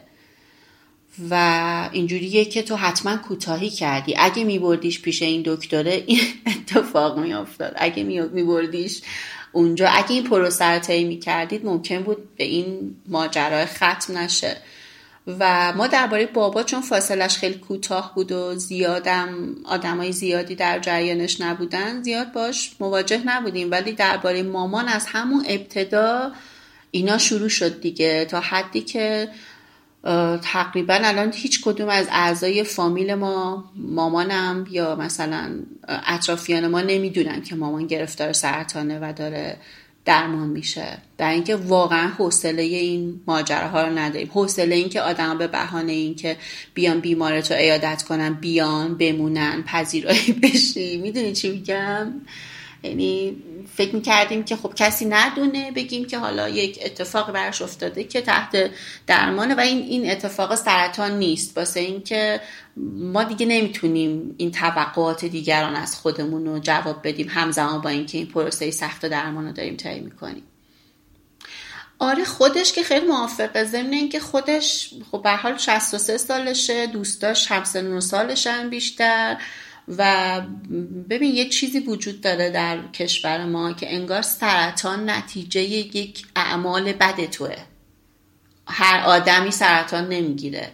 و مامان ترسش از اینه که نکنه دیگران فکر کنم من یه کار بدی در زندگیم کردم که حالا گرفتار سرطان شدم. نمی‌دونم شاید خودش درباره دیگران اینجوری فکر کرده ها ولی به حال دوست نداره به کسی بگه من سرطان دارم. هنوزم از اینکه من از کلمه من گرفتار سرطانم استفاده نمی‌کنه. میگه مثلا نمی‌دونم دارم یه آزمایشایی برای نمی‌دونم رودم انجام میدم یا مثلا یه مشکل گوارشی دارم دارم میرم حلش بکنم.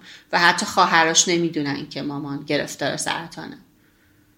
از همون روزای اول که من رفتم پیش دکتر مامان مامان به من گفتش دکترش به من گفتش که خیلی این توده گسترش پیدا کرده نواحی مختلف بدن رو درگیر کرده و من حالم خیلی بد بود و مثلا بعد چند روز توی اینستاگرام یه چیزی نوشتم که من مامانم گرفتار سرطانه و با اینکه گرفتار سرطانه همش میگه که دردی که خدا میده حتما درمونش هم وجود داره و خودش درمانش می‌کنه.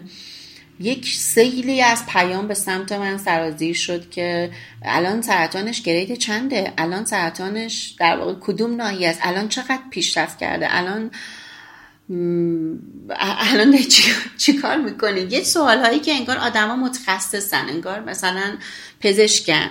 در حالی که من توقع داشتم که این دوستای صمیمیم به من بگن که مینا میفهمیمت که چه روزای سختی داری میگذرونی. می‌فهمیم چقدر سخته که یکی از اعضای خانواده آدم گرفتاری سرطان پیشرفته ای باشه تو این روزای سخت تو که بچه داری شوهر داری چه کاری از دستمون برمیاد برات انجام بدیم برای اینکه بار بارت کمتر باشه؟ همین یعنی یه همدلی نیازه به جای یک عالم سوال عجیب غریبی که ازت می‌پرسن که داروش از کجا تهیه می‌کنی؟ وای حالا با مشکل تهیه دارو. سر کار دارید یا ندارید؟ یا از, از این ماجراها. یعنی من با یکی از دوستان خیلی مفصل حرف زدم. گفتم تو دوست صمیمی منی و بعد از خوندن این چیزی که تو اینستاگرام نوشتم ازم می‌پرسی گرید سرطانش چنده؟ به چه دردت می‌خوره؟ مگه تو دکتری؟ تو از من بپرس حالت چطوره. بگو خودت چطوری؟ بگو خودت توان کنار اومدن با چنین مسئله ای رو داری؟ یا مثلا کسی که مثلا تو ازش یک ناراحتی داری مثلا یک کاری کرده که تو از دستش ناراحت شدی برای اینکه به جای اینکه عذرخواهی بکنه زنگ می‌زنه بهت حال مادرت رو می‌پرسه. می‌دونی؟ یعنی این یک بهانه واسه اینکه ما همه چیز رو انگار پشت هم بگذاریم دیگه پشت سر بگذاریم.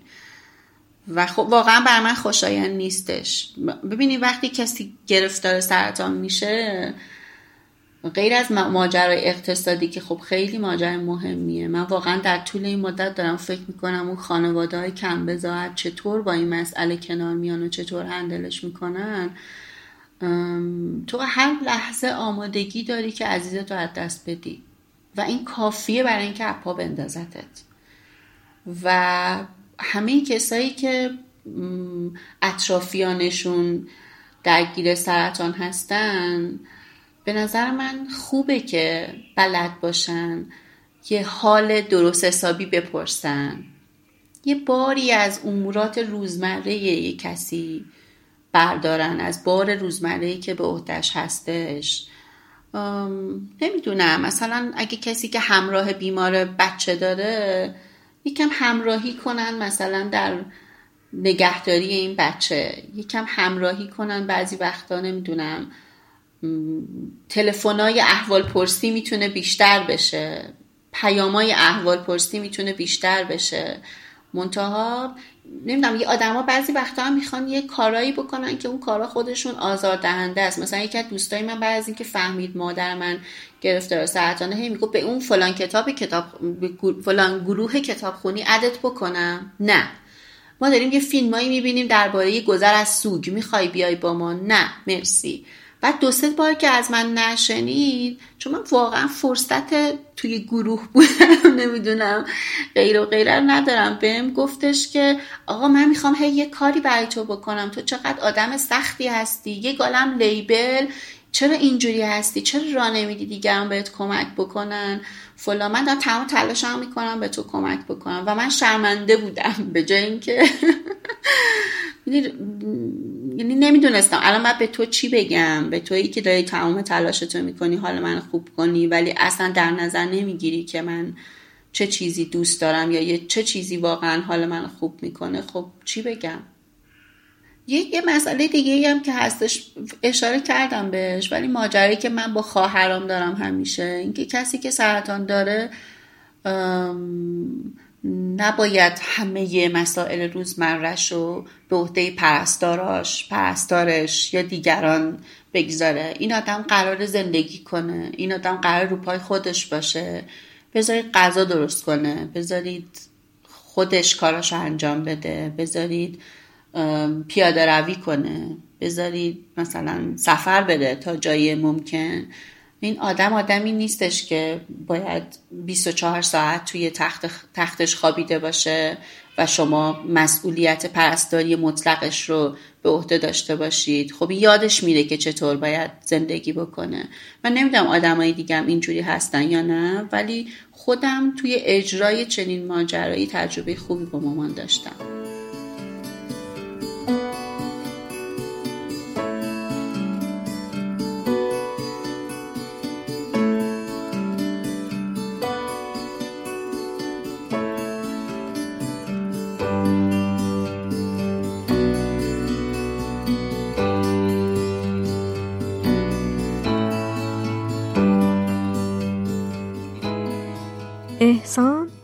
ساکن شیرازه. 15 سال پیش به سرطان لنفوم هوچکین مبتلا شده. وقتی 16 ساله بوده. جراحی کرده و بعد از یک دوره شیمی درمانی درمان شده.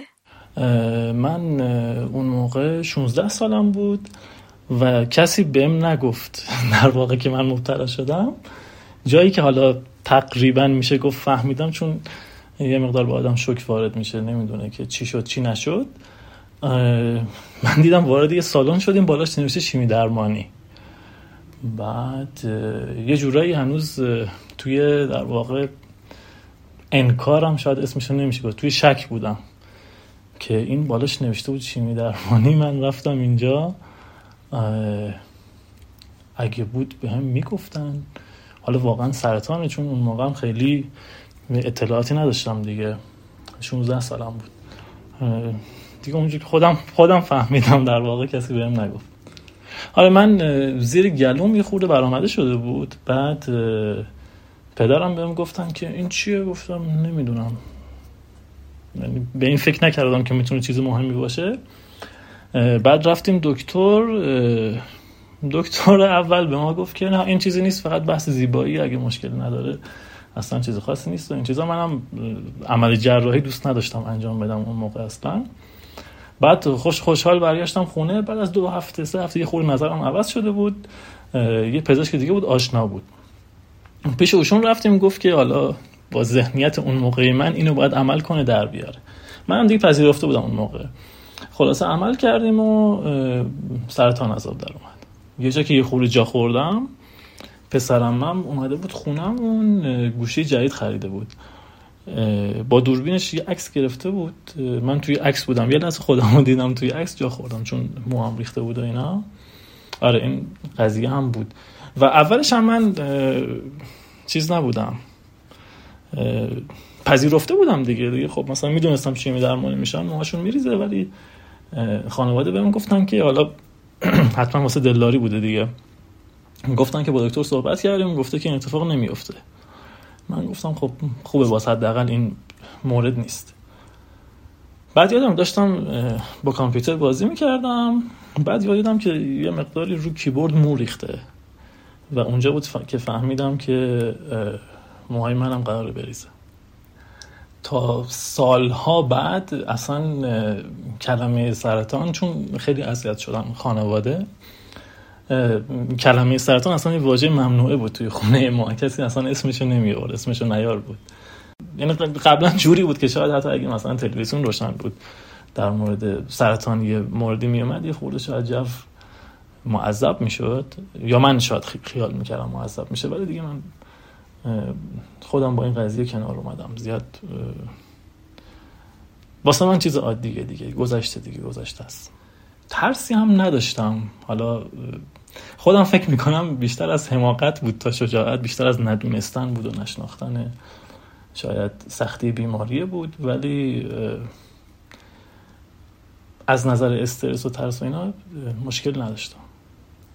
احسان میگه که بعد از درمان دچار افسردگی شدیدی شده اما تنهایی از این هم عبور کرده. دوره راهنمایی درسم خیلی خوب بود. توی دبیرستان اول و دوم خیلی شل زدم بنا به حالا چند تا دلیل.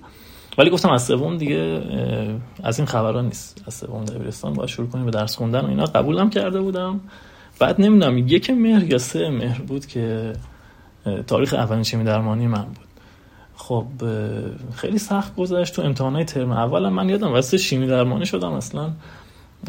سر امتحان هندسه من حالم خیلی بد بود چون شیمی درمانی شده بودم. بعدش هم یه افسردگیه چون اصلا چیزی بود که نمی‌دونم می‌تونم اصلا اصلا من درک نشدم دیگه تو توی اون موقعیت. من امتحانات ترم دوم دیگه تمام شد. من از عیدش دیگه این قضیه حل شده بود. ولی ترم دوم خیلی کمتر از ترم اول خوندم چون از روحی خیلی خرابتر بودم.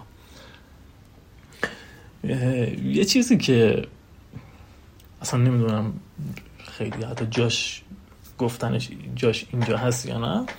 یکی از تجربه خیلی خاص زندگی من این بود که خب من اون توی طول مدتی که شیمی درمانی می شدم خب لحظه شماری می‌کردم که این شیمی درمانی تموم شه. آخرین بار که شیمی درمانی می‌کنم تموم شه بره.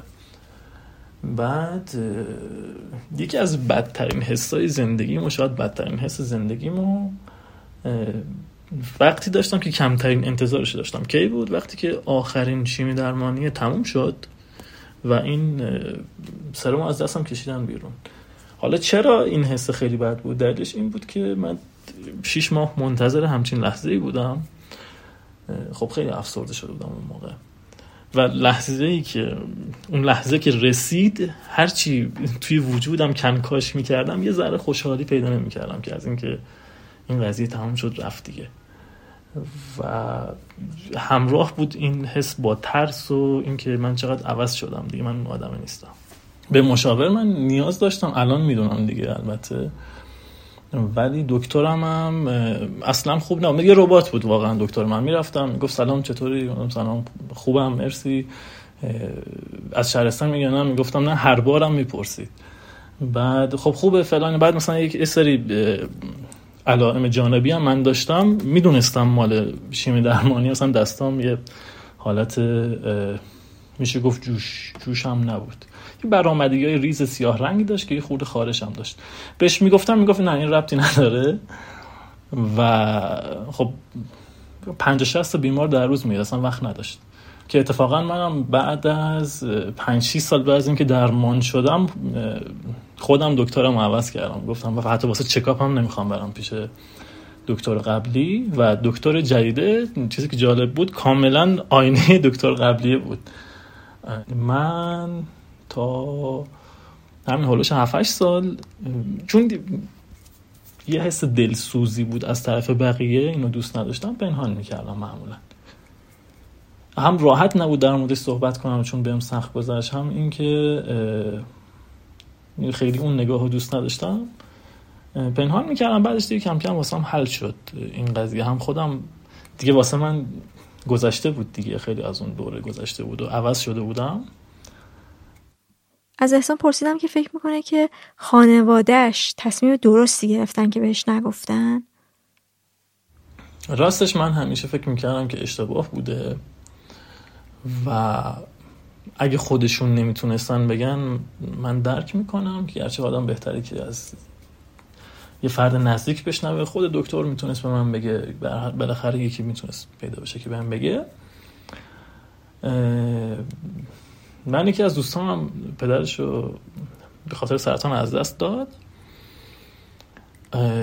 و برای من تعریف کرد که این قضیه رو پنهان کرده بودن ازش. برای مدت طولانی سرطانشون هم شهید بود. بعد حالشون هم نسبتا حالا سر پا بودن حالشون هم خوب بوده تا اینکه یکی از پرستارا از دهنش در میره و میگه که از اون موقع در واقع پدرش حالش یکم وخیمتر شد و فوت شد. من همیشه اونجوری فکر می‌کردم پیش خودم که باید می‌گفتن باید می‌گفتن. ولی این دوستم که این تعریف کرد حالا با جزئیات بیشتر من ازش پذیرفتم که شاید کارش درست بوده. هنوز باز نمی‌دونم یعنی می‌خوام بگم شاید چیز ثابت نباشه. یه مقدار شخصی باشه برای هر کسی. ولی من خودم همیشه دوست دارم اون حقیقت تلخه رو بدونم تا اینکه یه دروغ شیرین بشنوم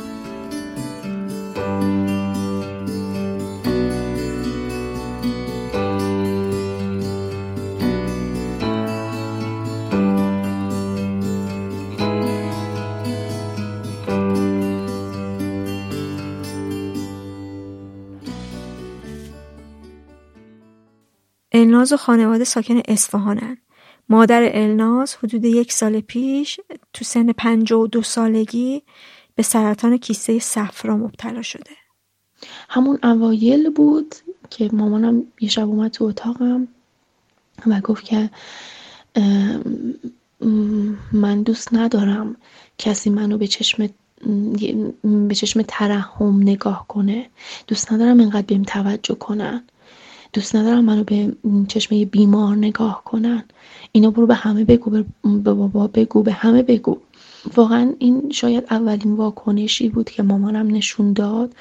این بود که از بیماری نمی ترسید همه نداشت. واقعا هم همینطوره. مامانم همین هنوزم که هنوزه خیلی از بیماری نمی ترسه از واکنش و رفتار آدمای اطرافش خیلی بیشتر میترسه. و فکر می‌کنم این مهمترین مسئله که همه همه کسایی که مبتلا به این بیماری هستن و اطرافیانشون باید بدونن و درک کنن. وقتی یه نفر رو می‌بینی که تحت درمانه موهاش ریخته یا حتی نریخته فرقی نمی‌کنه. تو می‌دونی این داره شیمی درمانی میشه. می‌دونی که به تازگی درگیر با این بیماری شده و تو مرحله سختی از زندگیشه که آیا بپذیره یا اینکه پیش خودش میگه نه من چرا باید چرا؟ با کلی چرای زیادی توی زندگیش درگیر میشه که چرا من باید اصلا این بیماری سخت بگیرم. چرا من و نیان به چشم ترحم نگاه کنن اینقدر توجه نکنن. کسایی که مبتلا به این بیماریان از توجه زیادی و افراطی متنفرن. حالا من مامانم رو می‌دونم شاید کسای دیگه براشون حتی دوست دارن. کسایی هم هستن که از توجه زیادی لذت می‌برن ولی مامان من اینجوری نبود. و میگم اولین واکنش و حرفی که به من زد این بود که دوست ندارم کسی به من ترحم کنه توجه زیادی کنه. منو بهش میگه مریض ببینه و اینو برو به همه بگو. مادر النازم ترجیح میده که بیماریش رو از بعضی نزدیکانش پنهان کنه. خب مامان اخلاقی نداشت که در همه مسائل زندگیش رو بخواد به همه بگه. و اینجور آدمی نبود توی زندگیش. در مورد بیماری هم خب مسلما چیزی بود که اصلا دوست نداشت کسی بفهمه و ناراحت می‌شد. دلیلش هم فقط و فقط اون ترحمه بود اون دلسوزی زیادی بود که دوست نداشت کسی به چشم بیمار بهش نگاه کنه. و خب این تصمیم خود مامان بود. ما همه به تصمیمش احترام گذاشتیم. خود من هیچ وقت با فامیل در دوده نکردم در مورد مسائل مامان به جز یکی از حالا یک دوتا از دوستانم که خب چون با هم دیگه کار می‌کردیم ناخداگاه متوجه می‌شدن. خب یکی از دلایلی هم که من هیچ وقت نتونستم با همه یا حالا یکی دوتا از فامیل کسی راحت صحبت کنم همین بود که می‌دونستم مامانم این رو دوست نداره و من دوست داشتم که به تصمیمش احترام بذارم. و حتی اخلاق مامان جوری بود که به خالم هم حتی نگفته بود و خالم از همسایه قدیممون فهمیده بود که مامان مریضه. مثل اینکه همسایه قدیممون ازش می‌پرسه که خواهرت خوبه داره شیمی درمانی میشه حالش خوبه و خالم یهو جا می‌خوره که وا چی شده که خواهر من داره شیمی درمانی می‌کنه من خبر ندارم. و بعد میاد و سراغش رو می‌گیره و میگه چی شده چرا به من نگفتی؟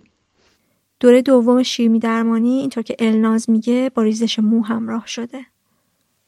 چون یکم دارو قوی بود ریزش مو پیدا کرد. مسئله ریزش مو خیلی مهمه. یعنی هر چی هم بیمار آمادگی و این موضوع داشته باشه بازم اون چند روز اول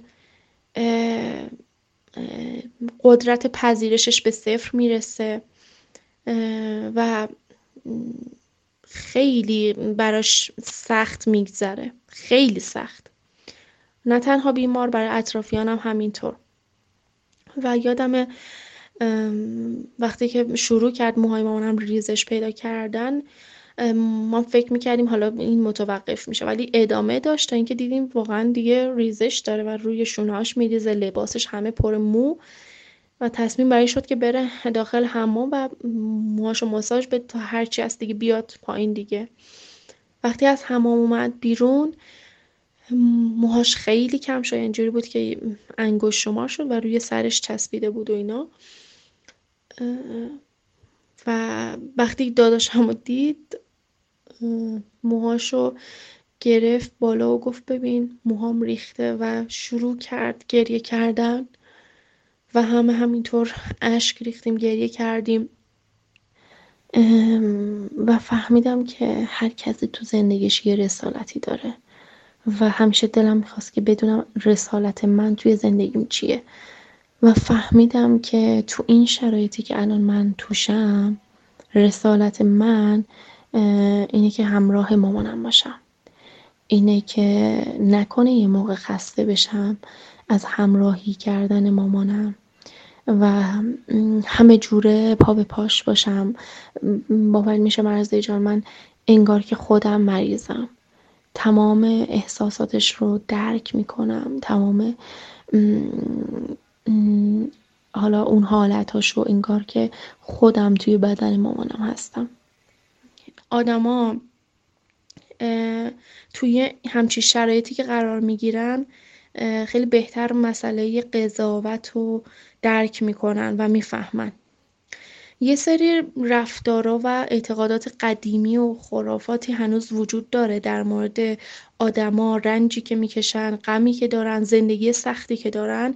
اینه که هنوز سریا اعتقاد به این دارن که اگر کسی زندگی سختی داره یا درگیر یه مشکل بزرگی یا یه بیماری خاصی هست حتما داره تقاس کاریو که کار بدی که تو زندگیش کرده پس میده. و حتی یادم یکی از حالا دوستانم توی یک گروهی داشت صحبت می‌کرد و گفت که من با شخصی در ارتباط بودم و اون شخص بهم قصد بهم پیشنهاد ازدواج داده بود و ولی بعد این مدت ترکم کرد. و بعد فهمیدم که خواهرش مبتلا به سرطان شده. و قطعا این تقاس کاریو که با من کرد و داره پس میده. که این اتفاق برای خواهرش افتاده. اصلا این نگاه و این دیدی که اون شخص داشت واقعا بیرحمانه است نسبت به هر کسی که حالا این اتفاق براش میفته چون واقعا خود بیماری یا هر اتفاق سختی که واسه یه سری آدم میفته به اندازه کافی سخت و سنگین هست. و دیگه این حرفا وقتی که پیش میاد یه جورایی نمکی میشه روی زخمی که حالا اون بیمار داره یا اطرافیانش دارن اون شرایط رو تجربه می‌کنن و میگذرونن. مخصوصا وقتی که خب به خاطر حالا اثرات دارو مو موی سر میریزه موژه یا ابرو میریزه. این مسئله پررنگ میشه. نگاه آدما واقعا انگار تیری میشه توی قلب مخصوصا بیمار و اطرافیانش. خود من اصلا چیزی که اذیتم می‌کنه حالا خداشو به خاطر شرایط کرونا خیلی رفت آمد وجود نداره. ولی در کل دارم میگم اگر کسی یه نگاه ترحم آمیزی به مامانم می‌کنه واقعا عذاب می‌کشم. که چرا باید به همچین افرادی اینجوری نگاه کرد؟ اونم یه روزی سالم بوده و حالا درگیر یه سری درمانایی هست که خب میگذره. این زود گذره. مو که در میاد همه اینا برمیگرده. ولی مهم اون سلامتی است. و خب میگم نگاه و دید آدم هاست که آدم اذیت می‌کنه حتی بیشتر از خود بیماری. یه جمله ای داره نیچه که میگه دردی که مرا نکشد قوی ترم می‌کند من این جمله رو زندگی کردم تو این یک سال. اون اوایلی که خب متوجه بیماری مامان شدم اصلا قدرت پذیرشش رو نداشتم. اصلا نمی‌تونستم بپذیرم و همش می‌گفتم که حتما یه اشتباهی شده. حتما یه اتفاقی میفته که اصلا این مسئله پاک بشه از زندگی. نمی‌دونم ولی این اتفاق میفته انقدر غیر قابل درک بود برام و شبایی بود که من از شدت ناراحت اصلا خوابم که نمی برد مثلا سه نصف شب چهار نصف شب تو اتاقم فقط راه می‌رفتم پشت پنجره گریه می‌کردم. و دلم می‌خواست زار بزنم و بگم خدایا یه جوری این مسئله رو پاک کن از زندگی. انگار که نبوده. یه اشتباهی بشه یه یه اتفاقی بیفته که اصلا برگردم به روزای قبل که انگار مثلا حالا مامان عمل نکرده این اتفاق نیفتاده جواب آزمایش اصلا اشتباهه. یه همچین چیزی پیش بیاد.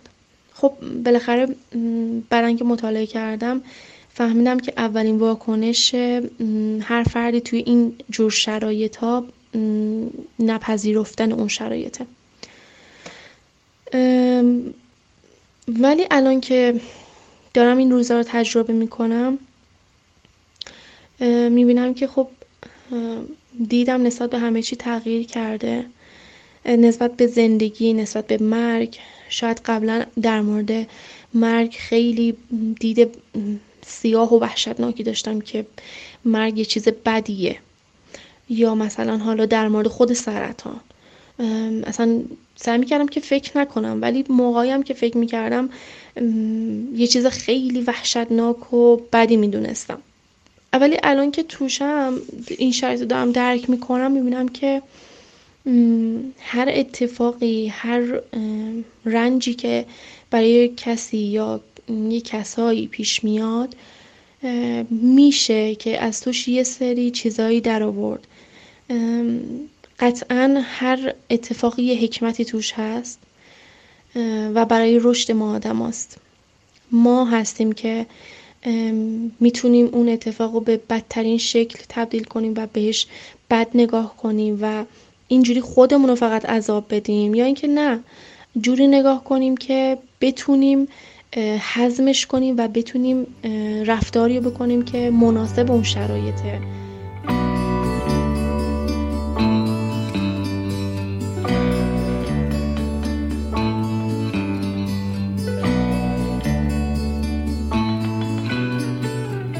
من با کسی که به مبتلایان به سرطان مشاوره پزشکی میدم حرف زدم.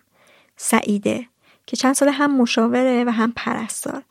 و سه ساله که به طور تخصصی داره به مبتلایان به سرطان مشاوره پزشکی میده. ازش خواستم که درباره تجربه شخصیش بگه. چیزی که براش خیلی پررنگه پنهانکاری بعضی بیمارانه.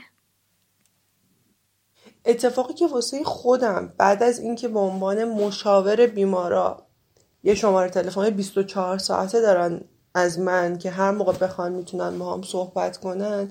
و خب درگیریام بیشتر شد و ارتباطمون نزدیکتر شد. اینکه گاهن من خیلی به این مورد پیش اومد برام که اصلا بیمار بیماریش رو پنهان کرده.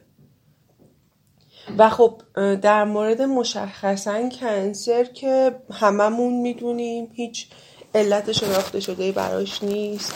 هیچ تقصیر و عمد شخصی فرد نداره که مبتلا میشه.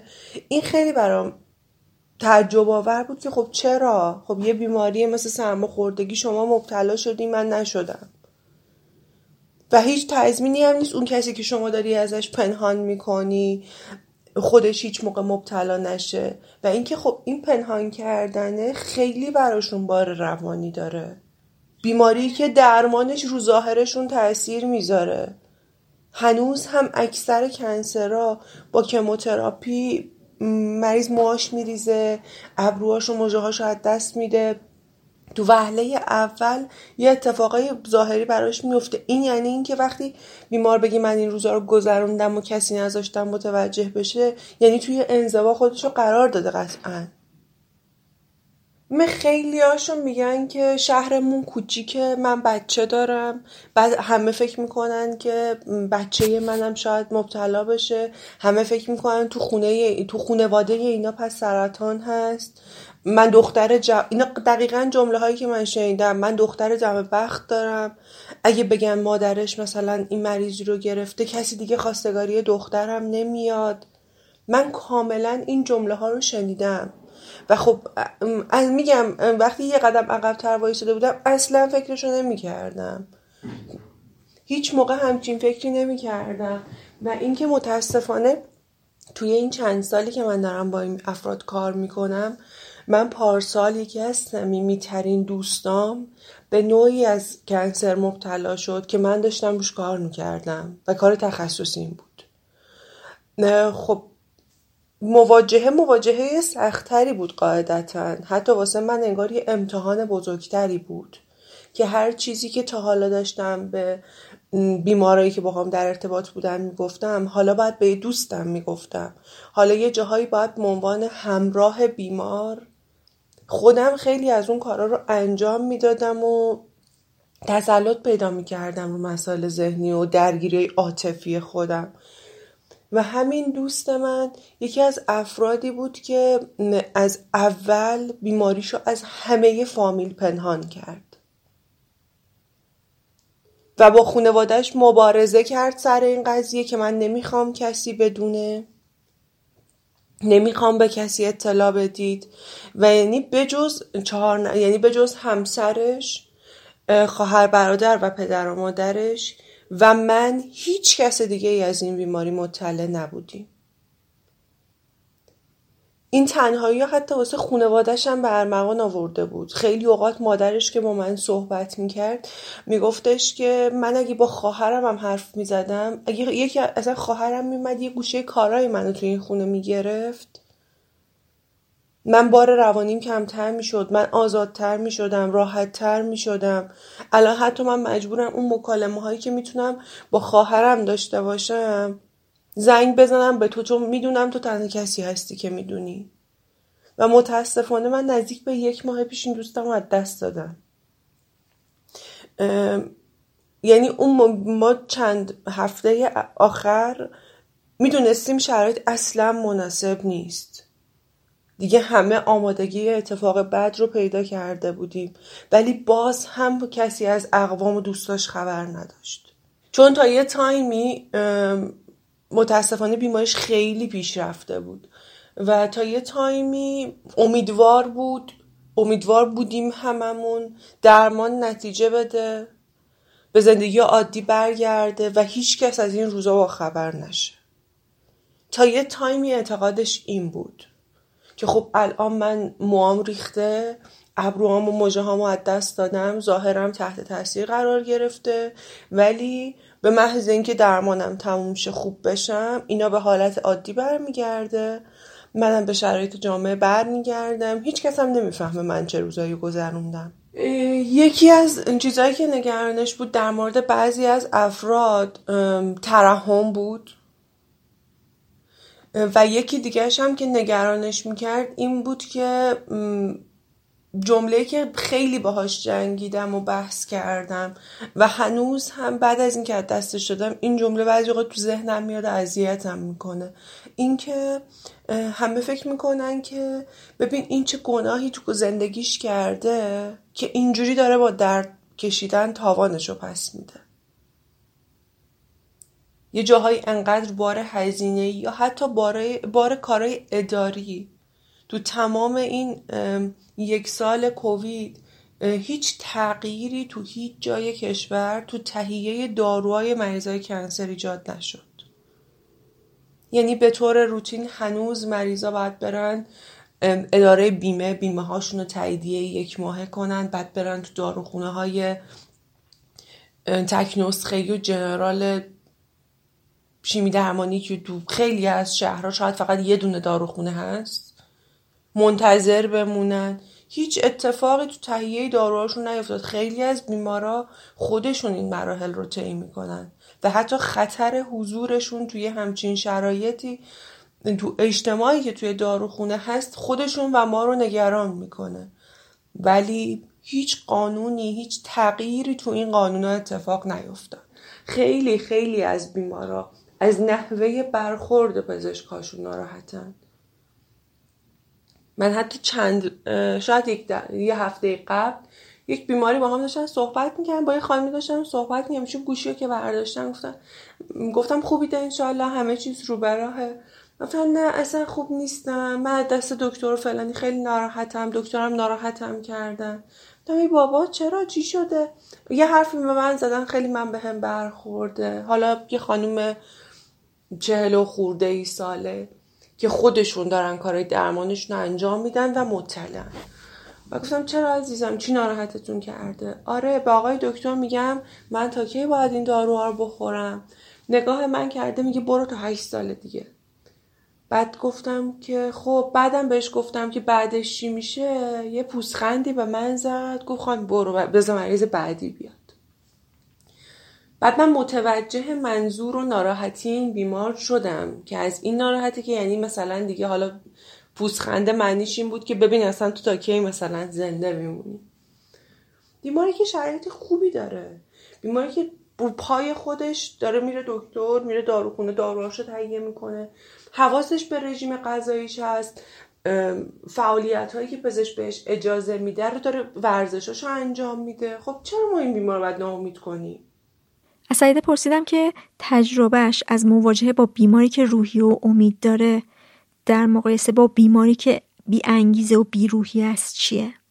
باید قبول کنیم ماها نشستیم راجع به یه شرایطی صحبت داریم می‌کنیم که اصلا معلوم نیست من اگه توی اون position قرار بگیرم چه واکنشی نشون بدم یعنی شرایط انقدر سخته که همون اینکه من به راحتی میگم بیماری که امید داره اصلا به این راحتی گفتنش اینجوریه ولی تا اون به اون شرایط برسه به اون استیبل بودن روحیه برسه سختی زیادی کشیده. اصلا باید قبول کنیم هزینه یه بحث شرایط خانوادگی نگرانی ها یه بحث یه بحث خیلی زیاد اصلا دردی که فرد داره تقبل می‌کنه و تحمل می‌کنه.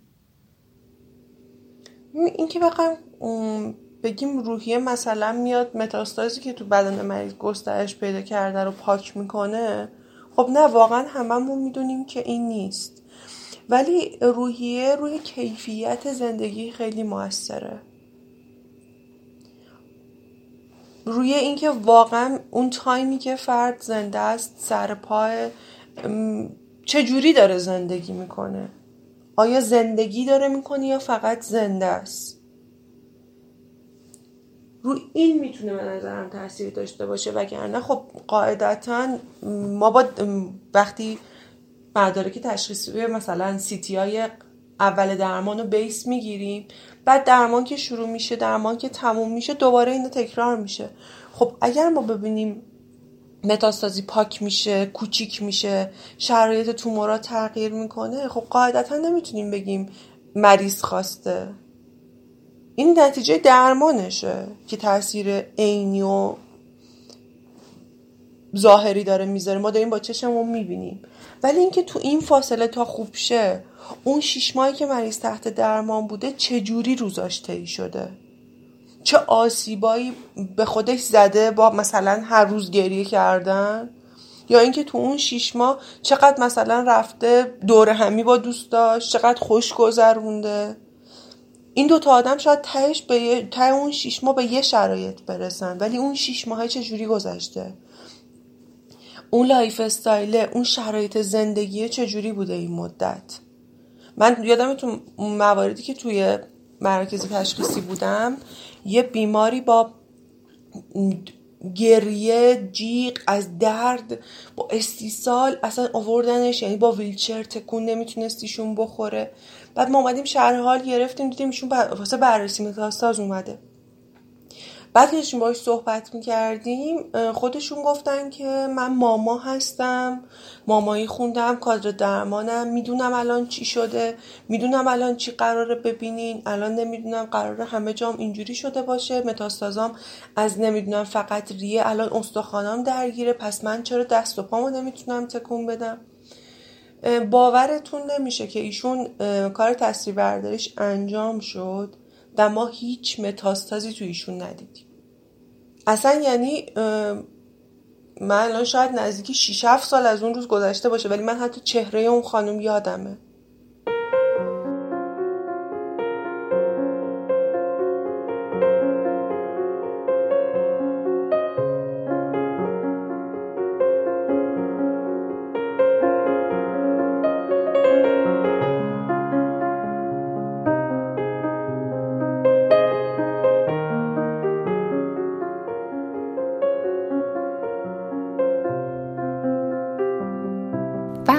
من بیمار بودم و روی تخت دراز کشیده بودم و حتی قدرت راه رفتنم نداشتم خیلی به این موضوع مثلا می‌رفتم عکسای گوشیمو نگاه می‌کردم و آرزون بود که فقط برگردم به اون روزهایی که حالم خوب بود.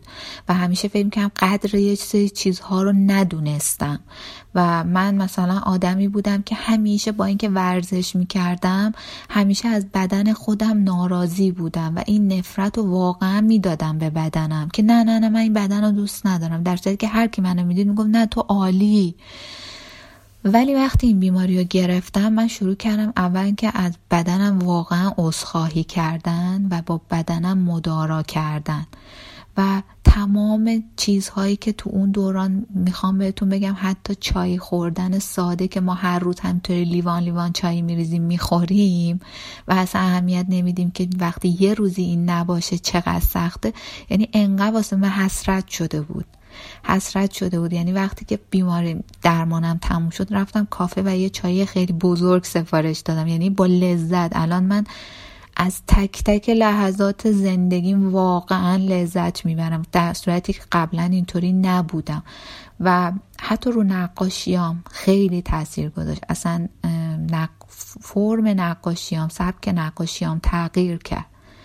و من فهمیدم که رنج چقدر می‌تونه تغییر در آدم ایجاد بکنه. چقدر زیاد می‌تونه آدم رو تغییر بده. یعنی مثلا وقتی یکی الان به من میگه که اه مثلا یه خورده چاق شدم یک خورده پوستم. میگم ببین همین که سلامت هستی بدن تو دوست داشته باش. یه حسرت تو اون دوران میاد سراغ آدم که بعد از درمان دنپی این هستی که دیگه به اون روزا بر نگردی اینکه فرصت داشته باشی خسته بشی فرصت داشته باشی قر بزنی برای اینکه میری سر کارت یا میری اینجا یا بدنت درد گرفته. من حتی نمی‌تونم مخصوصا این چند ماهه اخیر که خب خیلی دردهای شدیدی داشتم و نمی‌تونستم حتی مثل قدیمم برم بیرون برم یه کافه دوستانم رو ببینم. حالا درسته کروناست ولی اصلا دوست نزدیکم رو باهاش دو نفری تو ماشین بچرخیم. یعنی خیلی اوقات می‌شد که خب دوستم میگه برادرم میگه بیام سوارت کنم بریم بچرخیم. تو دوران کرونا اینجوری بیشتر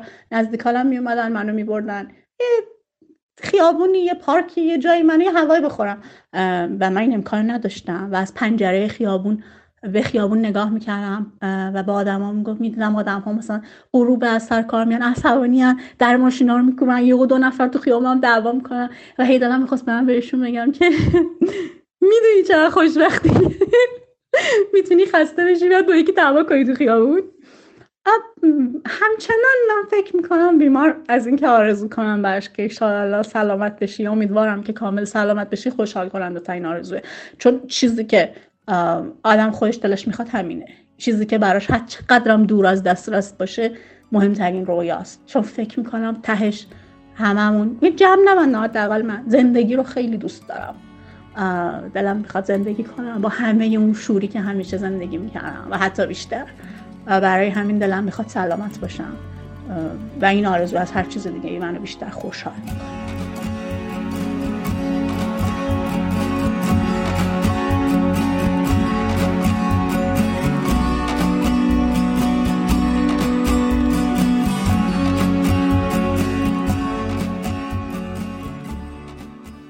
این 27 قسمت رادیو مرز بود. قبل از خداحافظی تشکر کنم از کسایی که بعد از شنیدن قسمت قبلی به رادیو مرز کمک مالی کردن. کمکشون برای من ارزشش فراتر از این هاست. و همیشه ممنون کسانی هم هستم که پادکست رو به دیگران معرفی می‌کنن. این بزرگترین کمک به من و همیشه قدردانشون هستم. از مهدیار آقاجانی هم ممنونم که موسیقی شروع و پایان پادکست رو ساخته. مرزیه بهمن 1399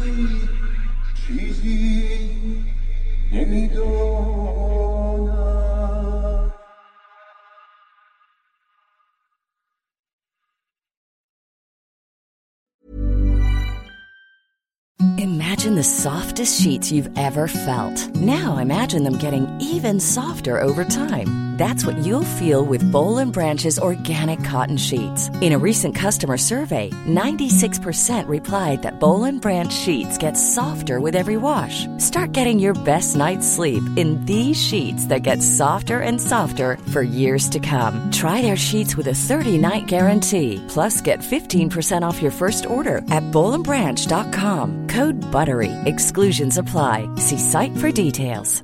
How would you like to look five years younger? In a clinical study, people that had volume added with Juvederm Voluma XC in the cheeks perceived themselves as looking five years younger at six months after treatment. Look younger, feel like you. Add volume for lift and contour in the cheeks with Juvederm Voluma XC. Reverse signs of aging by adding volume to smooth laugh lines with Juvederm Volure XC.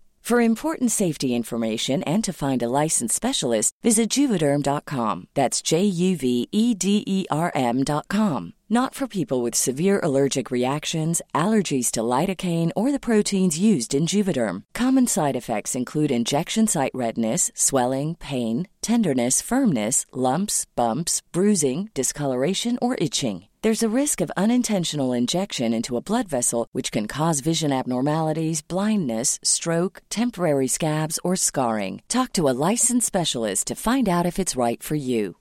Hi, I'm Daniel, founder of Pretty Litter. Cats and cat owners deserve better than any old fashioned litter. That's why I teamed up with scientists and veterinarians to create Pretty Litter. Its innovative crystal formula has superior odor control and weighs up to 80% less than clay litter. Pretty Litter even monitors health by changing colors to help detect early signs of potential illness. It's the world's smartest kitty litter. Go to prettylitter.com and use code ACAST for 20% off your first order and a free cat toy. Terms and conditions apply. See site for details.